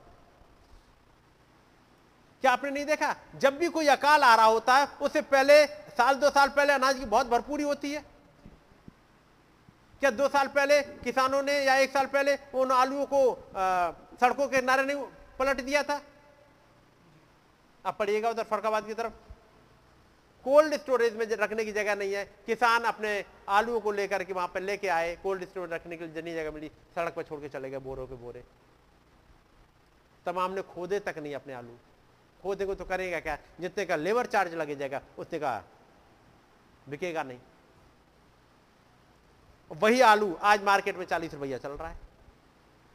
चालीस रुपया किलो, जो पंद्रह बीस के आसपास रहता था। पच्चीस तो क्राइसिस में पहुँचता था, नहीं तो पंद्रह बीस पंद्रह बीस। क्यों पहुँच गया? यदि उसको प्रॉपर रिस्टोर करा जाता। है प्रॉपर देखभाल की जाती। लेकिन फिर ने सुन ली बात वहाँ पर और उसके द्वारा फिर रईस हो गया। क्योंकि सारी दुनिया को उसने अनाज बेचा, वो तो रईस हो गया, जिस दाम पे चाहे उसे बेचे। और उसके देश का कोई नुकसान नहीं हुआ।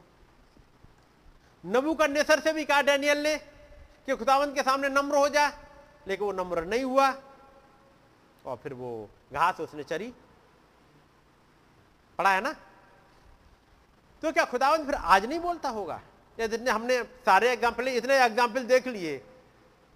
तो क्या खुदावंत पहले नहीं बोलता होगा? चौदह आज फिर से पढ़ लो। क्योंकि खुदा तो एक क्या वरन दो बार बोलता है परंतु लोग उस पर चित नहीं लगाते। ये किसी एक के लिए नहीं कह रहा। उस बात को कह रहा है। खुदा तो एक क्या वरन दो बार बोलता है। खुदा बंद आके बताता ये गलत कर रहे हो। ये सुधर जाओ। ये मत करो। बोलता है केवल धर्मियों से बोलता हो, ऐसा है क्या? इतने एग्ज़ाम्पल में आपने देखा, क्या केवल खुदावन धर्मियों से ही बोलता है? नहीं। खुदावन तो हर एक से बोलता है। लेकिन कुछ ऐसे सेंसिटिव होते हैं जो समझ लेते हैं। फिर ने कहा, मुझे ये सपना बताना पड़ेगा, किसी को कुछ है मतलब इसका? लेकिन सिंपल सा सपना, नील नदी के किनारे फिर घूम रहे हैं, अपने आप को देख रहे हैं, उन्होंने सात गायों को निकलते देखा, अच्छी खासी मोटी ताजी थी, चरने लगी वहाँ पर घास, फिर पीछे से सात कुरूप गाय निकल आई, उन्होंने पुरान, अच्छी वाली गायों को खा लिया, एक सपना चला गया। फिर अगली बालों वाली, फिर जग गया। उसे समझ में आ गया कुछ होने जा रहा है। वो कुछ रख रहा है नॉलेज उसे मालूम में कुछ है। क्योंकि ये सेंसिटिव पर्सन है, इसलिए जैसे ही फिरौन को यूसुफ ने कहा, एक काम कर ले, इसने तुरंत बात को सुन लिया। ये लड़का यहाँ से चला ना जाए, अपने घर की याद आए और उसके बाद ये चलना दे, एक काम कर दो, इसको बाँध दो यहीं अब। उसी शादी भी करा दी। नहीं? सारी सुविधाएँ दे दी उसे। एक लेवल पर उसे उठा दिया, क्योंकि ये लड़का कुछ है जिसके अंदर कुछ पाया जाता है। उसने उस लड़के को जाने नहीं दिया। और जब तक वो लड़का यूसुफ वहाँ है, वहाँ फिर वहाँ मिस्र में खूब भरपूरी चल रही है, देश बचा रह गया। उसका मतलब खुदावंत बोलता है। हमसे आपसे भी बात तो करता है खुदावंत और ये एलिहू बोल रहे हैं। एलिहू का वचन है ये, कि नहीं?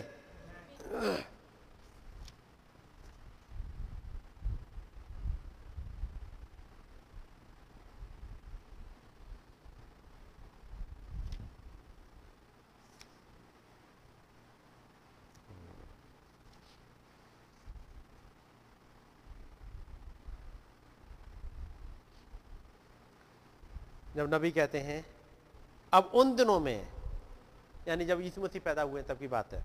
उन दिनों में उनके पास कोई नबी नहीं था।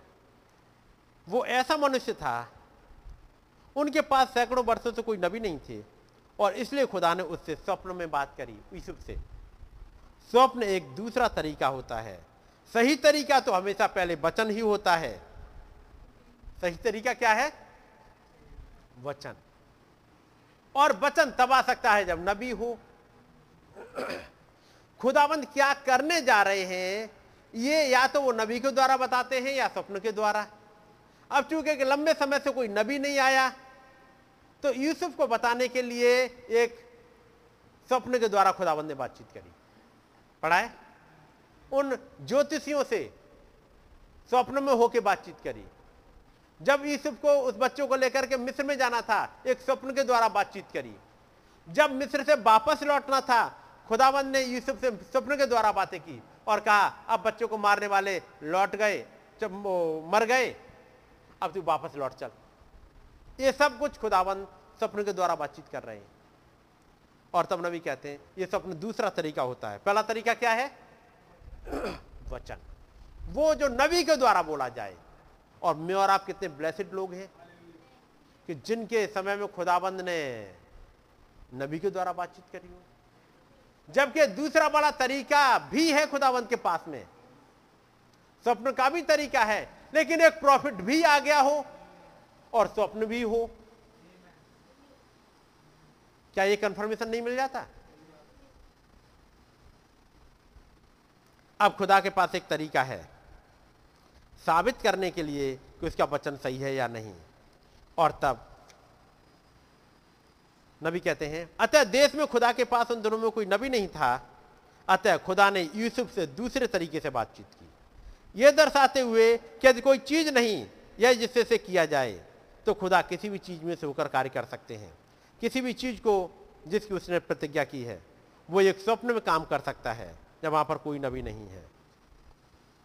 अतः कोई मतलब नहीं है कि हमारे पास कितने छोटे, हमारे वरदान कितने छोटे हैं। उसका मतलब अब नबी गिफ्ट पे आ जाते हैं। इससे कोई मतलब नहीं है कि हमारे वरदान कितने छोटे हैं। खुदा किसी भी तरीके से जिसमें से वो चाहता है हमसे बात कर सकता है। परंतु इसे वचन के अनुसार होना चाहिए। एलिहू क्या कह रहे हैं? चौदहवीं आयत। क्योंकि क्योंकि खुदा तो एक क्या? वरन दो बार बोलता है। उसका मतलब कुछ भी होने से पहले खुदावंद बोलते हैं। आगे। परंतु लोग उस पर चित नहीं लगाते। ये लोग कौन है? ऐसे हम सब हैं।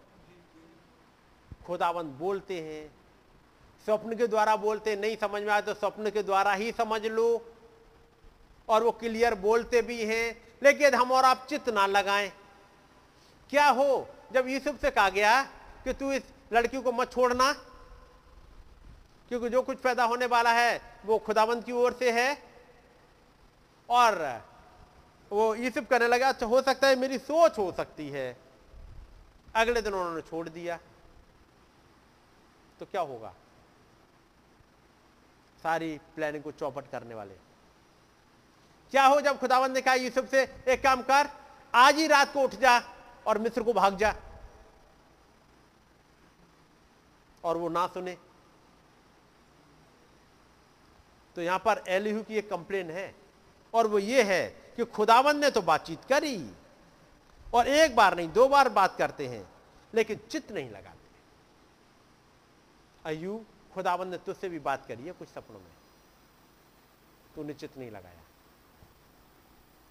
स्वप्न में या रात को दिए हुए दर्शन में जब मनुष्य घोर निंद्रा में पड़े होते हैं या बिछोने पर सोते समय तब वो मनुष्यों के कान खोलता है। कौन? खुदावंद खुदा कान खोलता है उनसे कुछ बात कर ले तो ज़रूरी चीज़ है कि खुदावंद ने यदि कुछ सपने आपको दिखाए हैं तो आपके पास रिकॉर्डेड हो। हो। कहीं लिखे हुए हो।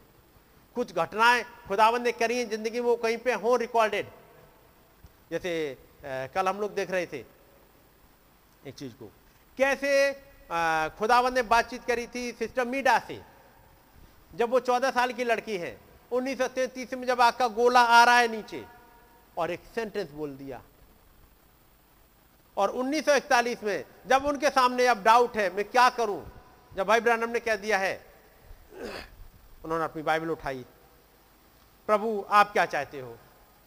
बाइबल खोली तो वहाँ लिखा है कि मैं तेरे मैं तेरे पास एक लिया नबी को भेजूँगा। वो पूछ रही है, एक मैरिज का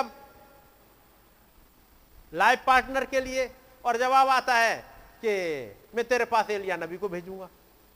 अब ये तो कोई उस मैरिज वाली बात से कहीं मैच नहीं करता। लेकिन खुदावंद ये हिस्सा क्यों? और तब खुदावंद ने याद दिलाया, वो घटना जो 1933 में घट गई आठ साल पहले, वो ओयो नदी की घटना। वो वहाँ पर याद दिला दी।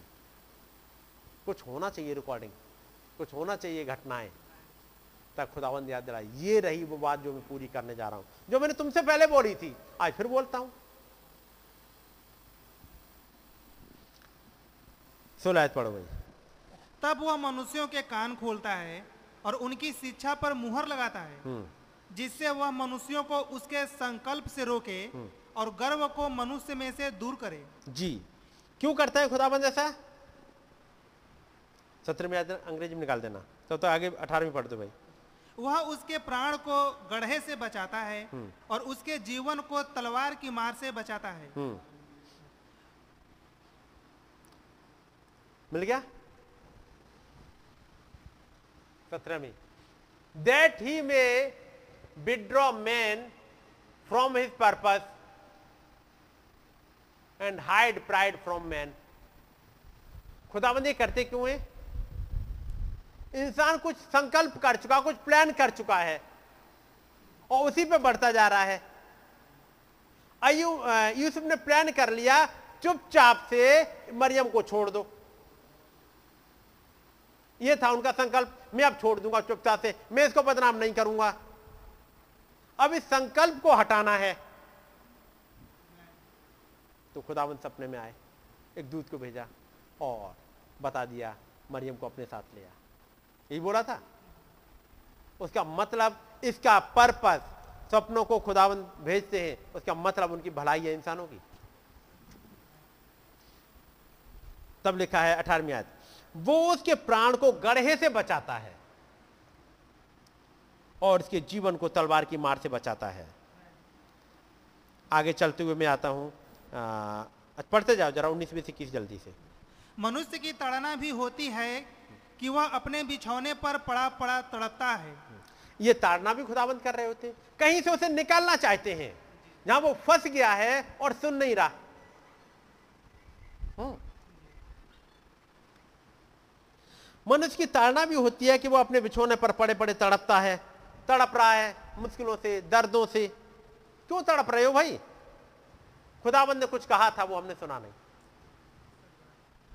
खुदाबंद कहेगा, वो संकल्प जो तुम कर चुके हो ना, अपना पर्पज उसे जरा दूर करो, मेरी प्लानिंग को पूरा होने दो। तुम तो अपनी प्लानिंग में चल दिए, इसलिए अब तड़प रहे हो। मनुष्य की ताड़ना भी होती है कि वो अपने बिछोना पर पड़ा पड़ा तड़पता है। और उसकी हड्डी में, हड्डी हड्डी में लगातार झगड़ा होता है। हड्डी हड्डी दुख देती है। यहाँ तक उसका प्राण रोटी से और उसका मन स्वादिष्ट भोजन से घृणा करने लगता है। कैसे वाले भोजन से? है तो स्वादिष्ट, खाने का मन करता है, लेकिन आप खा नहीं सकते। स्वादिष्ट भोजन से अब हटता है। मजबूरी है। डॉक्टर्स ने बोला है, हालात ऐसे हैं। उसका मांस ऐसा सूख जाता है कि दिखाई नहीं देता। और उसकी हड्डियाँ जो पहले दिखाई नहीं देती थी, वो निकल आती हैं। मांस जो दिखता था, वो गायब हो गया। और जो नहीं दिखता था, वो दिखने लगा। ये हो गया ना? जो दिखना चाहिए, वो नहीं दिख रहा अब। और जो नहीं दिखना चाहिए, वो अब दिख रहा है। जब वो कबर के निकट पहुँचता है, और उसका जीवन नष्ट करने वालों के वश में हो जाता है, कोई आ जाता है डेथ एंजल घूमने लगता है यदि उसके लिए कोई स्वर्गदूत मिल जाए, बिचवई स्वर्गदूत, एक कोई बिचवई का स्वर्गदूत मिल जाए, एक कोई मैसेंजर मिल जाए, अंग्रेज़ी में शायद मैसेंजर लिखा हुआ है, ऐसे समय पर कोई एक मैसेंजर मैसेज लेके आ जाए if there we are messenger with him यदि कोई मैसेंजर उसे मिल जाए एन इंटरप्रेटर उसने जो कुछ देखा, उसको इंटरप्रेट करने वाला, अनुवाद करने वाला। ये बता दे, तेरे ऊपर मुश्किलें कैसे आई हैं? क्यों आई हैं? इसके पीछे कारण क्या है? यदि कोई इंटरप्रेट करने वाला मिल जाए। वन अमोंग थाउज़ेंड हज़ारों में से कोई एक मिल जाए। To see one to man his uprightness ताकि उस इंसान को बता दे कि क्या ठीक है। कोई एक इंटरप्रेटर मिल जाए। उसकी ज़िंदगी को इंटरप्रेट कर सके। बात समझ रहे ना? तो क्या ज़िंदगी को भी इंटरप्रेट करना होता है? ज़िंदगी का भेद यही तो छिपा हुआ है, यही खुल जाए तो बात समझ में आ जाए। यदि समझ में आ जाए, भाई ब्रानम, यानी उस बच्चे को कि ये मुश्किल उसके ऊपर आ क्यों रही है? क्यों चौदह पंद्रह साल की उम्र में नीचे हेल का दर्शन दिखाया जाता है? क्यों वो क्रूज दिखाई जाती है? क्यों ये दर्शन दिखते हैं? यदि पर्पस समझ में आ जाए, जो सैतीस साल गुजरते रहे, सैतीस साल गुजर गए। बात समझ रहे सैतीस चैप्टर गुजर गए। तो अड़तीसवा चैप्टर, है नहीं? सैतीस साल बाद कौन सा चैप्टर आ जाएगा? कौन सी ईयर आ जाएगी? 1909 में सैतीस जोड़ दो। 1946 आ जाएगी, जब एक दूत उतर आए और आके बताए, इन सैतीस साल के बाद जब ये अड़तीसवां साल लग गया है, समझ रहे ना? अड़तीसवां साल लग गया, वो सैतीसवां साल अप्रैल में खत्म हो गया, छह अप्रैल को सैतीसवां साल खत्म हो गया, अब ये मई का महीना आ गया है, अब अड़तीसवां साल लग गया, अब अड़तीसवां चैप्टर लग गया, तब खुदावंद खुदा उतर के आते हैं और बताते तेरी ज़िंदगी का पर्पस क्या है? अयुब अड़तीसवां आप पढ़ोगे। यदि उनके उनके लिए कोई मैसेंजर मिल जाए जो हज़ारों में से एक हो जो मनुष्य को बताए उसके लिए क्या ठीक है। अगली आयत। तो वह उस पर अनुग्रह करके कहता है उसे गड्ढे में जाने से बचा ले। मुझे तो वो उस पर अनुग्रह करके कहता है उसे गढ़े में जाने से बचा ले। है नहीं? Then he is gracious unto him and said deliver him from going down to pit I have found a ransom है ना? मुझे एक छोड़ौती का दाम मिल गया है मेरे लिए। यदि कोई आ जाए जो बीच में खड़ा हो जाए और आके दुआ कर दे। जब हड्डियाँ निकल आई, जिमी, जॉर्जी क्वार्टर की, लेकिन एक बिचवई वाला मिल गया। जो उसे आके बताने लगा। फ्लोरेंस नाइटिंगल के साथ ऐसे ही हो गया। मार्जी मार्गिन के साथ ऐसे ही हो गया। आ, वो आदमी जो भाई ब्रानम के घर के बगल में रहता था जिसकी वाइफ बीमार थी। और उसने कोई दिक्कत नहीं है हमें नहीं सुना तुम जैसे कि डॉक्टर थे। आपने घटना पड़ी है ना? और अगले दिन ही भाई ब्रानम के पास दौड़ता हुआ आता है। भाई ब्रानम हंटिंग पे अपने ड्यूटी पे गए हुए हैं। लेकिन एक अगुवाई मिली, वापस लौट आए। आधी ड्यूटी पर ही वापस लौट के आ गए हैं। सिस्टम मूडा पूछ रहे क्यों? आज क्यों चले आओ उन्हें पता नहीं। मुझे ऐसी गाइडेंस मिली, घर पर जाओ तो मैं घर पर चला आया बस घर पे आके बैठे, अपनी गन को साफ़ कर रहे हैं। थोड़ी देर में वो आदमी चला रहा, रोता हुआ। ताकि खुदाबंद उसे दिखा पाए, उसकी गलती कहाँ है? ऐसा नहीं है कि वो नास्तिक रहा हो। वो नास्तिक भी नहीं है। लेकिन वो आश्चर्य कर्म पर विश्वास नहीं कर रहा है। जब भाई ब्रानम के पास आता है बाद में, और तब पूछता है, भाई ब्रानम क्या मेरी पत्नी के लिए भी कुछ हो सकता है? तो भाई ब्रानम पूछते हैं कुछ चीज़ों को, मैं जरा उसमें से पढ़ दूँ, यदि मुझे मिल जाए। ये बात होनी चाहिए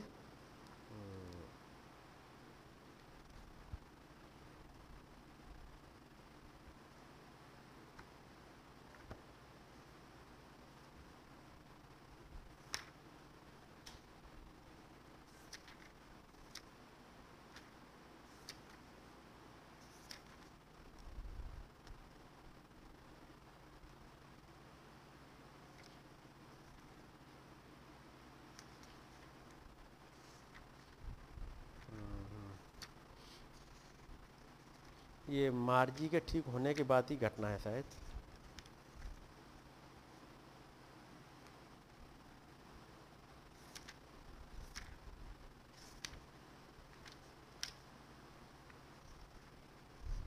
शायद हमें लगता है अब जल्दी नहीं मिलेगी क्या? वो घटना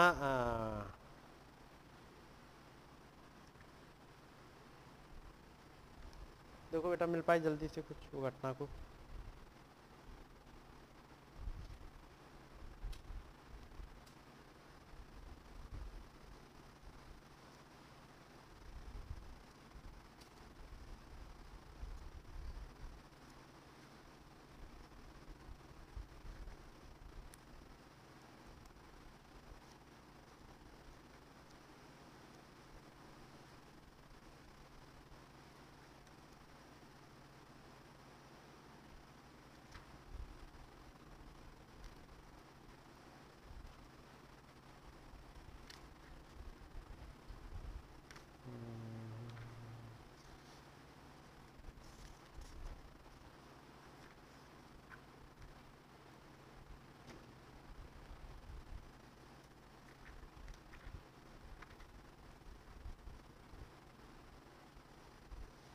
मिल गई।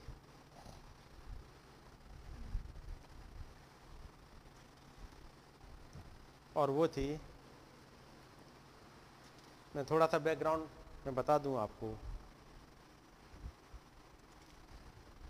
एक है मिस्टर रीड, उनकी वाइफ ट्यूबरक्लोसिस से मर रही हैं, उनके चार छोटे बच्चे हैं, और वो बुरी तरह बीमार हो गई हैं।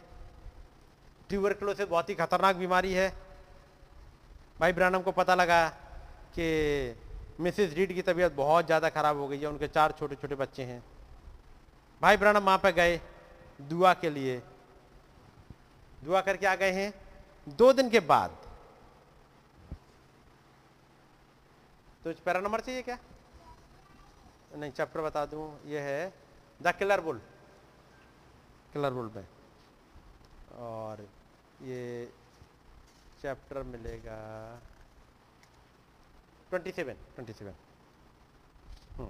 और वहाँ पर भाई ब्रानम देख रहे हैं एक औरत को दर्शन में।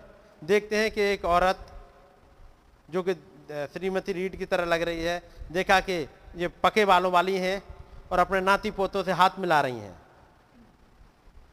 वो बीमार है वहाँ पर। उनके छोटे छोटे बच्चे हैं चार। और भाई ब्रानम दर्शन में देखते हैं कि वो अपने नाती पोतों से हाथ मिला रही है, पके बाल वाली हैं। भाई ब्रानम को एक फेत मिल गया। वो गए और जाकर के उनको बताया, प्रभु यवा यूँ कहते हैं, तुम जीवित रहोगी। श्रीमती रीड चिल्ला उठी, ओ, खुदा का धन्यवाद होवे। बिल ने पूछा, क्या आप उठकर प्रभु यीशु के नाम में बपतिस्मा लेंगी? और उनको पुकारते हुए कि आपके पापों को वो धो डाले उन्होंने उत्तर दिया उत्तर दिया, जो कुछ वो कहेंगे, मैं सब कुछ कहूँ, करूँगी। जो कुछ खुदावन चाहेंगे, मैं करूँगी। और कितना बढ़िया जवाब है। यदि आज हम में से हर कोई ये कह सके, जो कुछ खुदावन चाहेंगे, वो मैं करूँ। और वो अब भाई ब्रनम घर पे हैं, अब अब एक दिन निकल रहे हैं, उसी कुछ ही दिनों में अपनी साइकिल उठाई और जा रहे हैं, कोई सामान खरीदने के लिए उनका पड़ोसी है, वो आवाज़ देता है, ए प्रचारक, तुम्हें कहाँ जा रहे हो? उन्होंने कहा, गुड मॉर्निंग, श्रीमान, मैं एंड्रूज, मैं राशन की दुकान तक जा रहा हूँ। क्या आपके लिए कुछ लेता आऊँ? कहा, नहीं, मैं बस तुमसे कुछ पूछना चाहता हूँ। उसकी आवाज़ में फटकार का पुट आ गया था। क्या तुम्हें शर्म नहीं आती? भाई ब्रनम से, पहले बुलाया कह रहा तुम्हें शर्म नहीं आती? भाई ब्रनम से पूछ रहा है। उन्होंने कहा आपको मतलब क्या है भाई? कोई तो बात नहीं है। हम तो गुड मॉर्निंग कह रहे हैं। आपको मतलब क्या है? तो वो कह रहा है उस बे, बेचारी मौनासन माँ को यह बताते हुए कि जीवित रहेगी और उसके परिवार को झूठी आशा दिखाते हो? अब बिल की समझ में आया कि ये सब क्यों है। अगला सेंटेंस सुनेंगे? ये श्रीमान एंड्रूज थे जिन्होंने भाई ब्रैनम को बुलाया कह रहा है कि तुम्हें शर्म नहीं आती? और फटकारा भाई ब्रैनम को। अगला सेंटेंस सुनिएगा श्रीमान एंड्रूज ज़्यादातर सबसे बड़े शिष्ट पड़ोसी रहे थे। सबसे बढ़िया शिष्ट पड़ोसी, किसी से कोई झगड़ा नहीं करने वाले। ऐसा पड़ोसी है। और भाई ब्रानम से झगड़े पतार हुए। लेकिन वो खुदा में बिल के विश्वास के प्रति हमेशा ही बड़ा धृष्टता पूर्वक रहा करते थे। श्रीमान एंड्रू श्रीमान रीड के साथ काम करते थे। एक सरकारी डिपो में और उन्हीं के द्वारा उस दर्शन के बारे में उन्होंने सुना होगा। यानी घटना कैसे बताई होगी? मिस्टर रीड ने बताया होगा सुनो सुन लिया, वो भाई ब्रानम को पकड़ लिया। अच्छा एंड्रूज अच्छा एंड्रूज साहब, लेकिन वो ज़िंदा होने जा रही है, भाई ब्रानम ने कहा। तब वो कहते हैं, हज़ारों लोग हर वर्ष ट्यूबरकुलोसिस से मर जाते हैं। तुम्हें क्यों ऐसा लगता है कि श्रीमती रीड ज़िंदा रहने जा रही है? भाई ब्रानम ने कहा, क्योंकि खुदा इस मसीह ने मुझे दर्शन दिखाया है और होगा। उसने बड़ा बुरी तरह से वो करा। खैर, अब मैं उस आगे को नहीं। लेकिन उसके बाद श्रीमती रीड का एक्सरे किया गया। उनकी हालत बड़ी तेज़ी से सुधरती गई। उनके अचंभे का कारण यह हो गया था कि उन्हें एक, उनके शरीर में उस बीमारी का निशान तक ना मिला। जो बीमारी थी, जैसे वो मरने जा रही थी, ट्यूबरक्लोसिस से मर जाते, बच नहीं पाते, अब उसका निशान तक नहीं है। यदि खुदावंद ऐसा कोई दर्शन दिखा दे आज भी संभव है। वैसे ही, क्योंकि Christ is identified the same in all generation और थोड़े दिनों के बाद वो अपने परिवार में वापस लौट आए। दो दिन बीते थे कि पता लगा श्रीमती एंड्रूज बीमार हैं अब। श्रीमती एंड्रूज बीमार हैं। और सिस्टर मीडिया ने कहा, आपको जाकर के वहाँ देखना चाहिए। तो भाई ब्रनम कहते हैं, ठीक है, मैं जाऊँगा। तो लेके बड़ा अलर्ट होकर रहना पड़ेगा क्योंकि मिस्टर एंड्रूज बड़े खतरनाक टाइप के हैं। भाई ब्रनम गए, उनके घर दरवाज़ा खटखटाया श्रीमान एंड्रूज से बातचीत करी, पूछा हेलो आपकी पत्नी बीमार है, मैं आपके लिए कुछ कर सकता हूँ? तो श्रीमान एंड्रूज का कहना है समझ समझ लो जरा, हमारे पास एक अच्छा डॉक्टर है, हमें तुम्हारी कोई मदद नहीं चाहिए। उसे बस अपेंडिसाइटिस है, हम उसे निकलवा देंगे, कोई दिक्कत की बात नहीं है। भाई ब्रानम, निकल आए वहाँ से, अपनी ड्यूटी पे चले गए थे, वहाँ से फिर लौट के आए हैं। अब थोड़ी देर में, मैं इसे को छोड़ता हुआ जा रहा हूँ। थोड़ी देर में मिस्टर एंड्रूज आ रहे हैं भाई ब्रानम के घर में। उनके पड़ोसी ने किचन वाले दरवाजे से प्रवेश किया जो ऐसा दिखाई पड़ रहा है कि जैसे पीटा गया कुत्ता, यानी जैसे ऐसा दुखी और लुटे पिटे से आँखें फूली हुई, लाल, नाक टपकते हुए। कहा हेलो प्रचारक भाई ब्रहणम ने कहा है श्रीमान एंड्रूज अपनी कुर्सी खींच लीजिएगा पूछा क्या है श्रीमती एंड्रूज का उन्होंने कहा तुमने सुना इसके बारे में कह रहा नहीं कुछ गड़बड़ है क्या वो कह रहा अच्छा प्रचारक वो मरने वाली है अभी तो अपें अपेंडिक्स था अभी तो कोई दिक्कत ही नहीं थी अब आके बता रहा है उसका पति वो मरने वाली है श्रीमान एंड्रूज मुझे सुनकर दुख हुआ लेकिन मैं जानता हूँ आपके पास अच्छा डॉक्टर है। उसने बताया अपेंसाइटिस थी ही नहीं। डॉक्टर ने बताया अपेंसाइटिस, एक्सरे और जो कुछ करना था कर लिया, लेकिन पता लगा वो है ही नहीं, ऑपरेट कर दिया, लेकिन वो वहाँ है ही नहीं अपेंडिक्स एक्सरे में तो थी, ऑपरेट करा वहाँ है ही नहीं। वो तो खून का थक्का है, और उसके दिल से बस थोड़ी दूर पर है, और जैसे ही ये थक्का दिल में पहुंचेगा, वो मर जाएगी। भाई ब्रांड ने कहा तो बहुत बुरा हुआ। लेकिन चलिए कोई बात नहीं, आपके पास अच्छे डॉक्टर हैं, वो भी देख लेंगे। अब वो हकड़ाए। वो कह रहे हैं कि मैं सोच रहा था कि शायद तुम उसकी कुछ मदद कर सको। भाई ब्रानम ने कहा, मैं? मैं कैसे मदद कर सकता हूँ? मैं तो कोई डॉक्टर नहीं हूँ। मैं कैसे मदद करूँगा? उसने कहा, अरे, तुम्हें मालूम है, अरे, मैं उस औरत की बात कर रहा हूँ श्रीमती रीड की। उसको तो तुमने ही ठीक कर दिया था। तो भाई ब्रानम कहते हैं, मैं नहीं था। वो मैं नहीं था?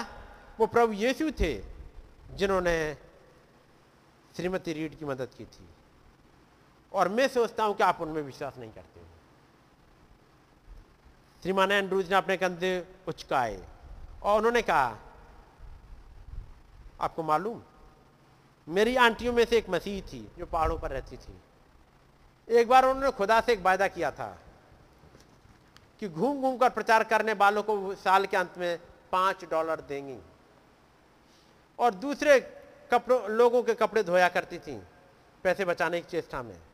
पर जब साल का अंत आया तो उनके पास बस वो नहीं थे। प्रचारक के आने से एक दिन पहले उन्होंने एक निकल का साबुन खरीदा। पाँच डॉलर देने थे। निकल नहीं। कितने निकल हो जाएँगे? पाँच सौ। है नहीं? पाँच सौ निकल चाहिए, एक निकल है बस। पाँच डॉलर चाहिए प्रचारक को देने के उन्होंने वायदा किया था, प्रभु हम आपको देंगे। कहाँ से दोगी? कोई नौकरी कर रही हो? बोली हम देंगे। यदि आप देंगे तो खुदावंद आपको भी इंतज़ाम करेंगे। ये खुदावंद की ज़िम्मेदारी हो जाती है फिर इंतज़ाम कर दें। यदि आपने वायदा कर दिया प्रचारक के आने से एक दिन पहले उन्होंने एक निकल का नया साबुन खरीदा था। वो धुलाई के टप पर खड़े होकर रो रही थी, क्योंकि वो अपना वायदा पूरा नहीं कर सकी थी। उन्होंने अपने अप्रैन से आँसू पहुँचे और फिर पानी में अपना हाथ घुसाया और धुलाई के पटरे पर वो साबुन रगड़ कर झाग बनाने लगी। जब उन्होंने, साबुन में से एक अजीब सी खनखनाट की आवाज़ आई, जब उन्होंने पास से देखा तो उन्होंने पाया कि उस साबुन में से पाँच डॉलर के सोने का टुकड़ा उस साबुन की बट्टी में से उभरा हुआ है। सो आखिरकार वो खुदा का दिया हुआ अपना वायदा पूरा कर पाए मिस्टर एंड्रूज कह रहे, बस मेरे पास इतनी गवाही है, और कुछ नहीं है। इतना ही फेथ है, बस। इसके अलावा नहीं है। लेकिन कम से कम इतना वाला फेथ, एक रियल फेथ तो लेके आए हो अब। अब तक तो जाने कितना ढोंग उड़ा हुआ था लेकिन अब रियल फेथ लेके आए हो। भाई ब्राह्मण पूछ रहा, आपके पास कोई अनुभव है? ये खुद बता रहा है, बस इतना ही मुझे मालूम है। तब नबी पूछते हैं, वो सोने का टुकड़ा वहाँ कैसे पहुँचा? हालाँकि वो जवाब जानते थे। श्रीमान एंड्रूज ने अपना सिर झुका लिया, मैं नहीं जानता। अक्सर मैं खुद इस पर अचंभित हुआ हूँ। भाई ब्रानम ने बताया, मैं आपको बताता हूँ कैसे। उस महिला ने एक वायदा, एक भली मनसा और साफ़ दिल से किया था। उसे लगा कि वो कर पाएगी। खुदा ने तो बस उसके लिए एक तरीका बना दिया कि वो अपना वायदा पूरा कर ले। यदि आपने कोई वायदा खुदावंत के सामने कर दिया, खुदावंत, हम ये करेंगे, एक भला वायदा, हम प्रचार के लिए हेल्प करेंगे, हम प्रचार के लिए पैसा देंगे, हम प्रचारक को पैसा देंगे, हम किताबों के लिए पैसा देंगे, हम प्रचार में जाएँगे, हम प्रचारक आएगा, उसकी मदद करेंगे, दुआओं को द्वारा करेंगे। यदि आपने वायदा कर दिया है, भली मनसा से तो खुदावंत पूरा कर देंगे। आप अपने वायदे के पीछे मत हटो। बस खुदावंत के पास चले जाओ। ये कह रही, कोई बात नहीं, अब इस बार नहीं मिला तो नहीं देंगे। वो ऐसा नहीं कर रही है। क्या करे, हर साल, इतने साल तो वायदा निभाया, लेकिन इस बार ये वायदा अब नहीं निभा सकते क्योंकि हालात ऐसे हैं। वो क्या कर रही है? एक रुपए का साबुन खर, एक निकल का साबुन खरीदा है, कपड़े धो रही हैं। लेकिन याद करनी, प्रभु वायदा नहीं पूरा कर पाई। खुदा ने तो बस उसके लिए एक तरीका बना दिया, वो अपना वायदा पूरा कर सके। और वो एक निकल का टुकड़ा, जब वहाँ कामगार काम कर रहे होंगे, हो सकता है वो उस खजाने पैसा रख रहे हो, वहाँ से उछल के चला गया, उस बट्टी में जाएगा, उसी वाली बट्टी में। जैसे भाई बहन एक बार प्रचार कर रहे थे, लुधियाना वाली मीटिंग आपने सुनी होगी, कि जब यहाँ पर बाइबल बन रही थी, वो इसको फ़ील्ड की बाइबल बन रही थी और जब छपके, अब वो चली गई बाइंडिंग के लिए। अब बाइंडिंग में एक बाइबल जिसमें जो बाइंड करने वाले बच्चे और वो लेडीज़ जो काम करती हैं, उन्होंने थोड़ा सा गम उनसे हाथ से ज़्यादा लग गया। थोड़ा सा गम ज़्यादा लग गया और एक पन्ना चिपक गया। जब पन्ना चुपक गया, अब वो बाइंडिंग होके अब आगे बढ़ेगा। अब वो चलते हुए, अब ये कहाँ जाए? अब खुदावन नज़र रखेंगे उस बाइबल पे। ये बाइबल जिसमें जरा सा गोंद ज़्यादा लग गया है, अब ये बाइबल जाएगी। अब वो चली गई बाइबल। कहाँ जाएगी? अब एक स्टोर हाउस में चली जा रही है। वहाँ लाइन से लगी हुई है, ढेर सारी बाइबल वहाँ पहुँच कर रखी। सिस्टर मीडिया जा रही हैं, भाई ब्रानम के बर्थडे पर कुछ गिफ्ट देना है। अपने पति के, उन्हें ढेर सारी बाइबल लगी देखो ये ये। जैसे किसी ने कहा हो, वो सातवें नंबर की बाइबल जरा देखो तो जरा उन्हें उठा ली ये अच्छी सी लग रही उठा ली देखा बहुत बढ़िया बाइबल इसे ही दे दो उन्हें ये ले ली। ये कौन है जो गाइड करता जा रहा है जिसमें थोड़ा सा गम ज़्यादा लग गया है? कौन ज़्यादा लग गया था कि एक पन्ना चुपक जाए? हर एक पन्ना नहीं चुपकेगा। और वो ऐसा चुपकेगा उस दिन कि वो खुलेगा ही नहीं। और वो भाई सिस्टर मीडा ले आई हैं अपने हस्बैंड को गिफ्ट कर दिया। रखी है बाइबल? बहुत दिन हो गए रखे रखे। एक दिन भाई ब्रानम कहता है, बहुत दिन हो गए, मेरी ये बाइबल पुरानी हो गई है, और रोज़ाना लेके जाता हूँ, ये भी और ये भी नई दोनों ही लेके चलता हूँ, नई पुरानी। यूज़ हो जाए। आज मैंने सोचा, आज पुरानी ले ही नहीं जाऊँगा तो नई ही इस्तेमाल करनी पड़ेगी। क्योंकि जब दोनों लेके गए, उसमें निशान लगे उन्हें अच्छा चलो इसे इसे बाद में निकाले। उन्हें जल्दी से सही निकाल लिया। और नई वाली से, पुरानी वाली से प्रचार करते रहते हैं। उस दिन कुछ ऐसा हुआ, उन्होंने कहा, आज मैं से घर पर छोड़ता हूँ। वो पुरानी घर पर छोड़ा है नई बाइबल लेके आ गए। अब जब वो हिस्सा खोलेंगे यूना की इंजील में से वो वहाँ चिपक गया है, ताकि घटना को पूरा करे। तो ये एक सिक्का, एक निकिल, जो वहाँ साबुन में आया, वो किस किस के लिए आया? ताकि प्रचारक को, प्रचार के लिए मौका मिल जाए। ताकि एक महिला को अपना वायदा पूरा करना मिल, करना का मौका मिल जाए। ताकि एक अनबिलीवर को यह घटना सुनने के द्वारा उसकी पत्नी की चंगाई मिल जाए। क्योंकि इतना ही फेथ लेकर वे पहुंचेगा भाई ब्रहणम के पास में। क्या वो छोटा निकल, वो एक छोटा, वो डॉलर, पाँच का सिक्का, क्या इतना काम कर सकता है? एक का वायदा पूरा करा जाए, एक के प्रचार में हेल्प कर जाए और एक को इस घटना को सुनने के द्वारा उसकी पत्नी की चंगाई मिल जाए जो मरने का घर पे है।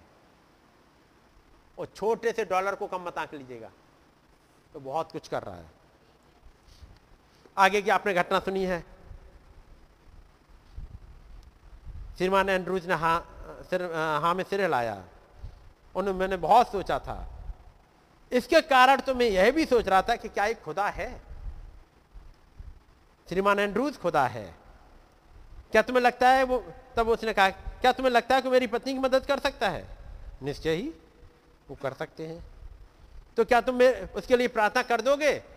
तब भाई ब्रानम कहते हैं, पहली चीज़ पहले, और उसको रिपेंटेंस पर लेके आते हैं, और उसके बाद वहाँ जाते हैं प्रेयर करने के लिए जाते हैं, और उसके बाद देखोगे, थोड़े समय के बाद वो लेडी उठ जाती है, क्योंकि नबी ने देखा एक दर्शन में कि वो मेरे लिए चेरी पाई पकाएगी। और तीन दिन के बाद वो भाई ब्रहण के लिए चेरी पाई पकाते हुए उनके घर में किचन में लेके आते हैं। आपने सुनी हुई घटना। तो खुदाबंद अपने आप को रिवील कर रहे होते हैं। यहाँ पर खुदाबंद ने इस जन पर कि खुदा है रिवील कैसे कर रहे वो पाँच डॉलर का सिक्का चलते चलते, कोई पर्सन नहीं आया। पाँच डॉलर के सिक्के की घटना इसको बिलीवर बना जाएगी। ताकि इसकी पत्नी की चंगाई मिल जाए और ये बिलीवर बन जाए। यहाँ पर जो हमने पढ़ा मैं पढ़ दे रहा हूँ थोड़ी सी। चौबीस आज पढ़ दो चौबीस पच्चीस फिर अभी छोड़ दूँगा बाकी तो बहुत रह जाएगा। चौबीस पच्चीस पढ़ दो। तो वह उस पर अनुग्रह करके कहता है उसे गढ़े में जाने से बचा ले। ये गढ़े में जा रहा है। ये श्रीमती एंड्रूज गढ़े में जा रही थी। श्रीमती रीड चली जा रही थी ट्यूबरकुलोसिस हो गई थी। लेकिन बिचवे में कोई आके खड़ा हो जाए। कोई एक मिल जाए। एंड थैंक गॉड हम एक मिल गया है। इस युग में एक मिल गया जो बिचवे में आके खड़ा हो जाए जिसने उन बातों को प्रचार कर दिया। आगे। मुझे छुड़ौती का दाम मिल गया है। जी। उस उसकी मनुष्य छुड़ौती के दाम क्या था? पाँच डॉलर का सिक्के की कहानी। है ना? पाँच डॉलर भी नहीं। पाँच डॉलर के सिक्के की कहानी। वो बन जाएगी छुड़ौती। एक जो लेडी मरने के कगार पे है वो निकल के आ जाए। पढ़ो। उस मनुष्य की देह बालक की देह से अधिक स्वस्थ और कोमल हो जाए। ये जॉर्ज कटर के साथ यही हो गया। फ्लोरेंस नाइटिंगेल के साथ यही हो गया। अयुब के साथ यही हो गया। है नहीं? श्रीमती रीड के साथ ये हो गया। एंड्रूज के साथ ये हो गया। श्रीमती एंड्रूज के साथ में। मार्जी मार्गिन के साथ हो गया। उन कई एक के साथ हो गया जो प्रेयर लाइन में आने से पहले मर चुकी थी नबी के सामने, आने से पहले मर चुकी थी। वो जी के चली गई। ये हो गया। खुदावंत क्या कर रहे हैं? रिवील कर रहे हैं। किसके द्वारा? यहाँ पर, जो हम पढ़ रहे हैं, यहाँ पर खुदावंत अपने आप को रिवील किसके द्वारा कर रहे हैं? एलिहू के द्वारा। थोड़ी देर बाद सीन पे खुदाबंद आ जाएँगे। मिस्टर एंड्रूज के सामने उस सिक्के वाली कहानी आई। थोड़ी देर बाद खुदावन सीन पे आएँगे और भाई ब्रानम को एक दर्शन दे देंगे। उस दर्शन को बोल देंगे और वो चंगी हो जाएँगे। ये खुदावंद अपने आप को रिवील कर रहे हैं। रिवील करने के लिए ज़रूरी नहीं है कि दो पैरों पर चलते हुए एक इंसान आ जाए। ये चंगाई पेपर में होती हुई चली जाती है। श्रीमती डैर डैर ओनेहन, उनकी चंगाई कैसे आई? अखबार रख रही है, अपनी आर्मेनियन बाइबल पढ़ रही है। प्रभु, तुमने अपना क्या नाम बताया? उन्हें ब्रहनम तो कह रहे, तुम ही तो वो लड़के नहीं हो? और वो सत्रह साल से पढ़ी हुई लेडी चंगाई पा जाती है। खुदावन ने अपने आप को रिवील कर दिया। ऐसे ही खुदावन ने अयुब के ऊपर खोल रहे अपने आप को। और नबी ने समझाया, कैसे खुदावन अपने आप को खोल रहे हैं? यदि वही खुदावन मेरे और आपके ऊपर अपने आप को खोल दे, कुछ कहे तो ज़रूर उसे पूरा कर ले। God bless you. बंद करूँगा मैं। आइए दुआ करेंगे। खुदावंत प्रभु यीशु मसीह, आपके नाम की स्तुति और महिमा हो। प्रभु, अपनी निगाहों को हम आपकी तरफ़ उठाते हैं। हो खुदावंत पाँच डॉलर की घटना, कहानी, जो कहीं से आ गया था। वो खुदाबंद क्या हो सकता है कि एक निकिल में एक साबुन भी मिल जाए और पाँच डॉलर भी मिल जाए और अपनी प्रॉमिस को जो संकल्प किया है, उसे पूरा करने का मौका भी मिल जाए एक निकिल में और उसी एक निकिल से श्रीमती एंड्रूज की चंगाई आ जाए। वो महान खुदाबंद। आप सच में अद्भुत काम करने वाले खुदाबंद हैं। कभी एंड्रूज ने सोचा भी नहीं था कि वो कहानी एक घटना जो उन्होंने बहुत पहले सुन रखी है अपनी आंटियों में से, उनकी पत्नी की चंगाई लेके आएँगी, उनकी पत्नी की ज़िंदगी वापस ले आएँगी, जबकि डॉक्टर ने हाथ खड़े कर दिए हों, वो घटना इतना बड़ा काम कर जाएगी। हो प्रभु। श्रीमद, श्रीमान एंड्रूज की आंटी ने कभी नहीं सोचा था कि वो एक निकिल से पाँच डॉलर खरीद सकती है। उसके पास तो पाँच डॉलर थे भी नहीं। हो खुदाबंद। पाँच सौ गुना की चीज़ खरीद ले और साथ में साबुन भी खरीद ले और अपनी प्रॉमिस भी पूरी कर ले। लेकिन आप सच में प्रभु अद्भुत काम करने वाले खुदाबंद हैं। खुदाबंद, हमारी मदद करे तो हम एक चीज़ समझ सकें कि एक निकिल से 500 निकिल खरीदे जा सकते हैं। उसकी ब्लेसिंग एक निकिल के साबुन के अंदर छिप के चली आएगी उन पाँच डॉलर के रूप में, ताकि उसका वायदा पूरा हो जाए और एक विश्वास को उठा के चला जाए। प्रभु, आज भी ऐसा संभव है। हमारे पास भले ही कुछ ना हो, लेकिन एक छोटी सी चीज़ खरीद के ला सकती है। यदि आपका साथ हो प्रभु। प्रभु आपके नाम की स्तुति और महिमा हो। आपके चरणों में आते हैं। प्रभु, हमारे पास जो छोटा सा विश्वास पाया जाता है, उसे उठा दीजिएगा प्रभु, ताकि किसी भाई की या किसी बहन की चंगाई लेके आ जाए। प्रभु, यदि कोई भाई बहन किसी मुश्किल में है तो उसकी मुश्किल दूर हो जाए। प्रभु, ये फेत को उठा दीजिएगा, ताकि यदि कोई दुष्ट आत्माओं से पीड़ित है तो दुष्ट आत्मा से छोड़ के चली जाए। वो अपनी लड़ाइयों को जीत सके, हमारा वो भाई और बहन।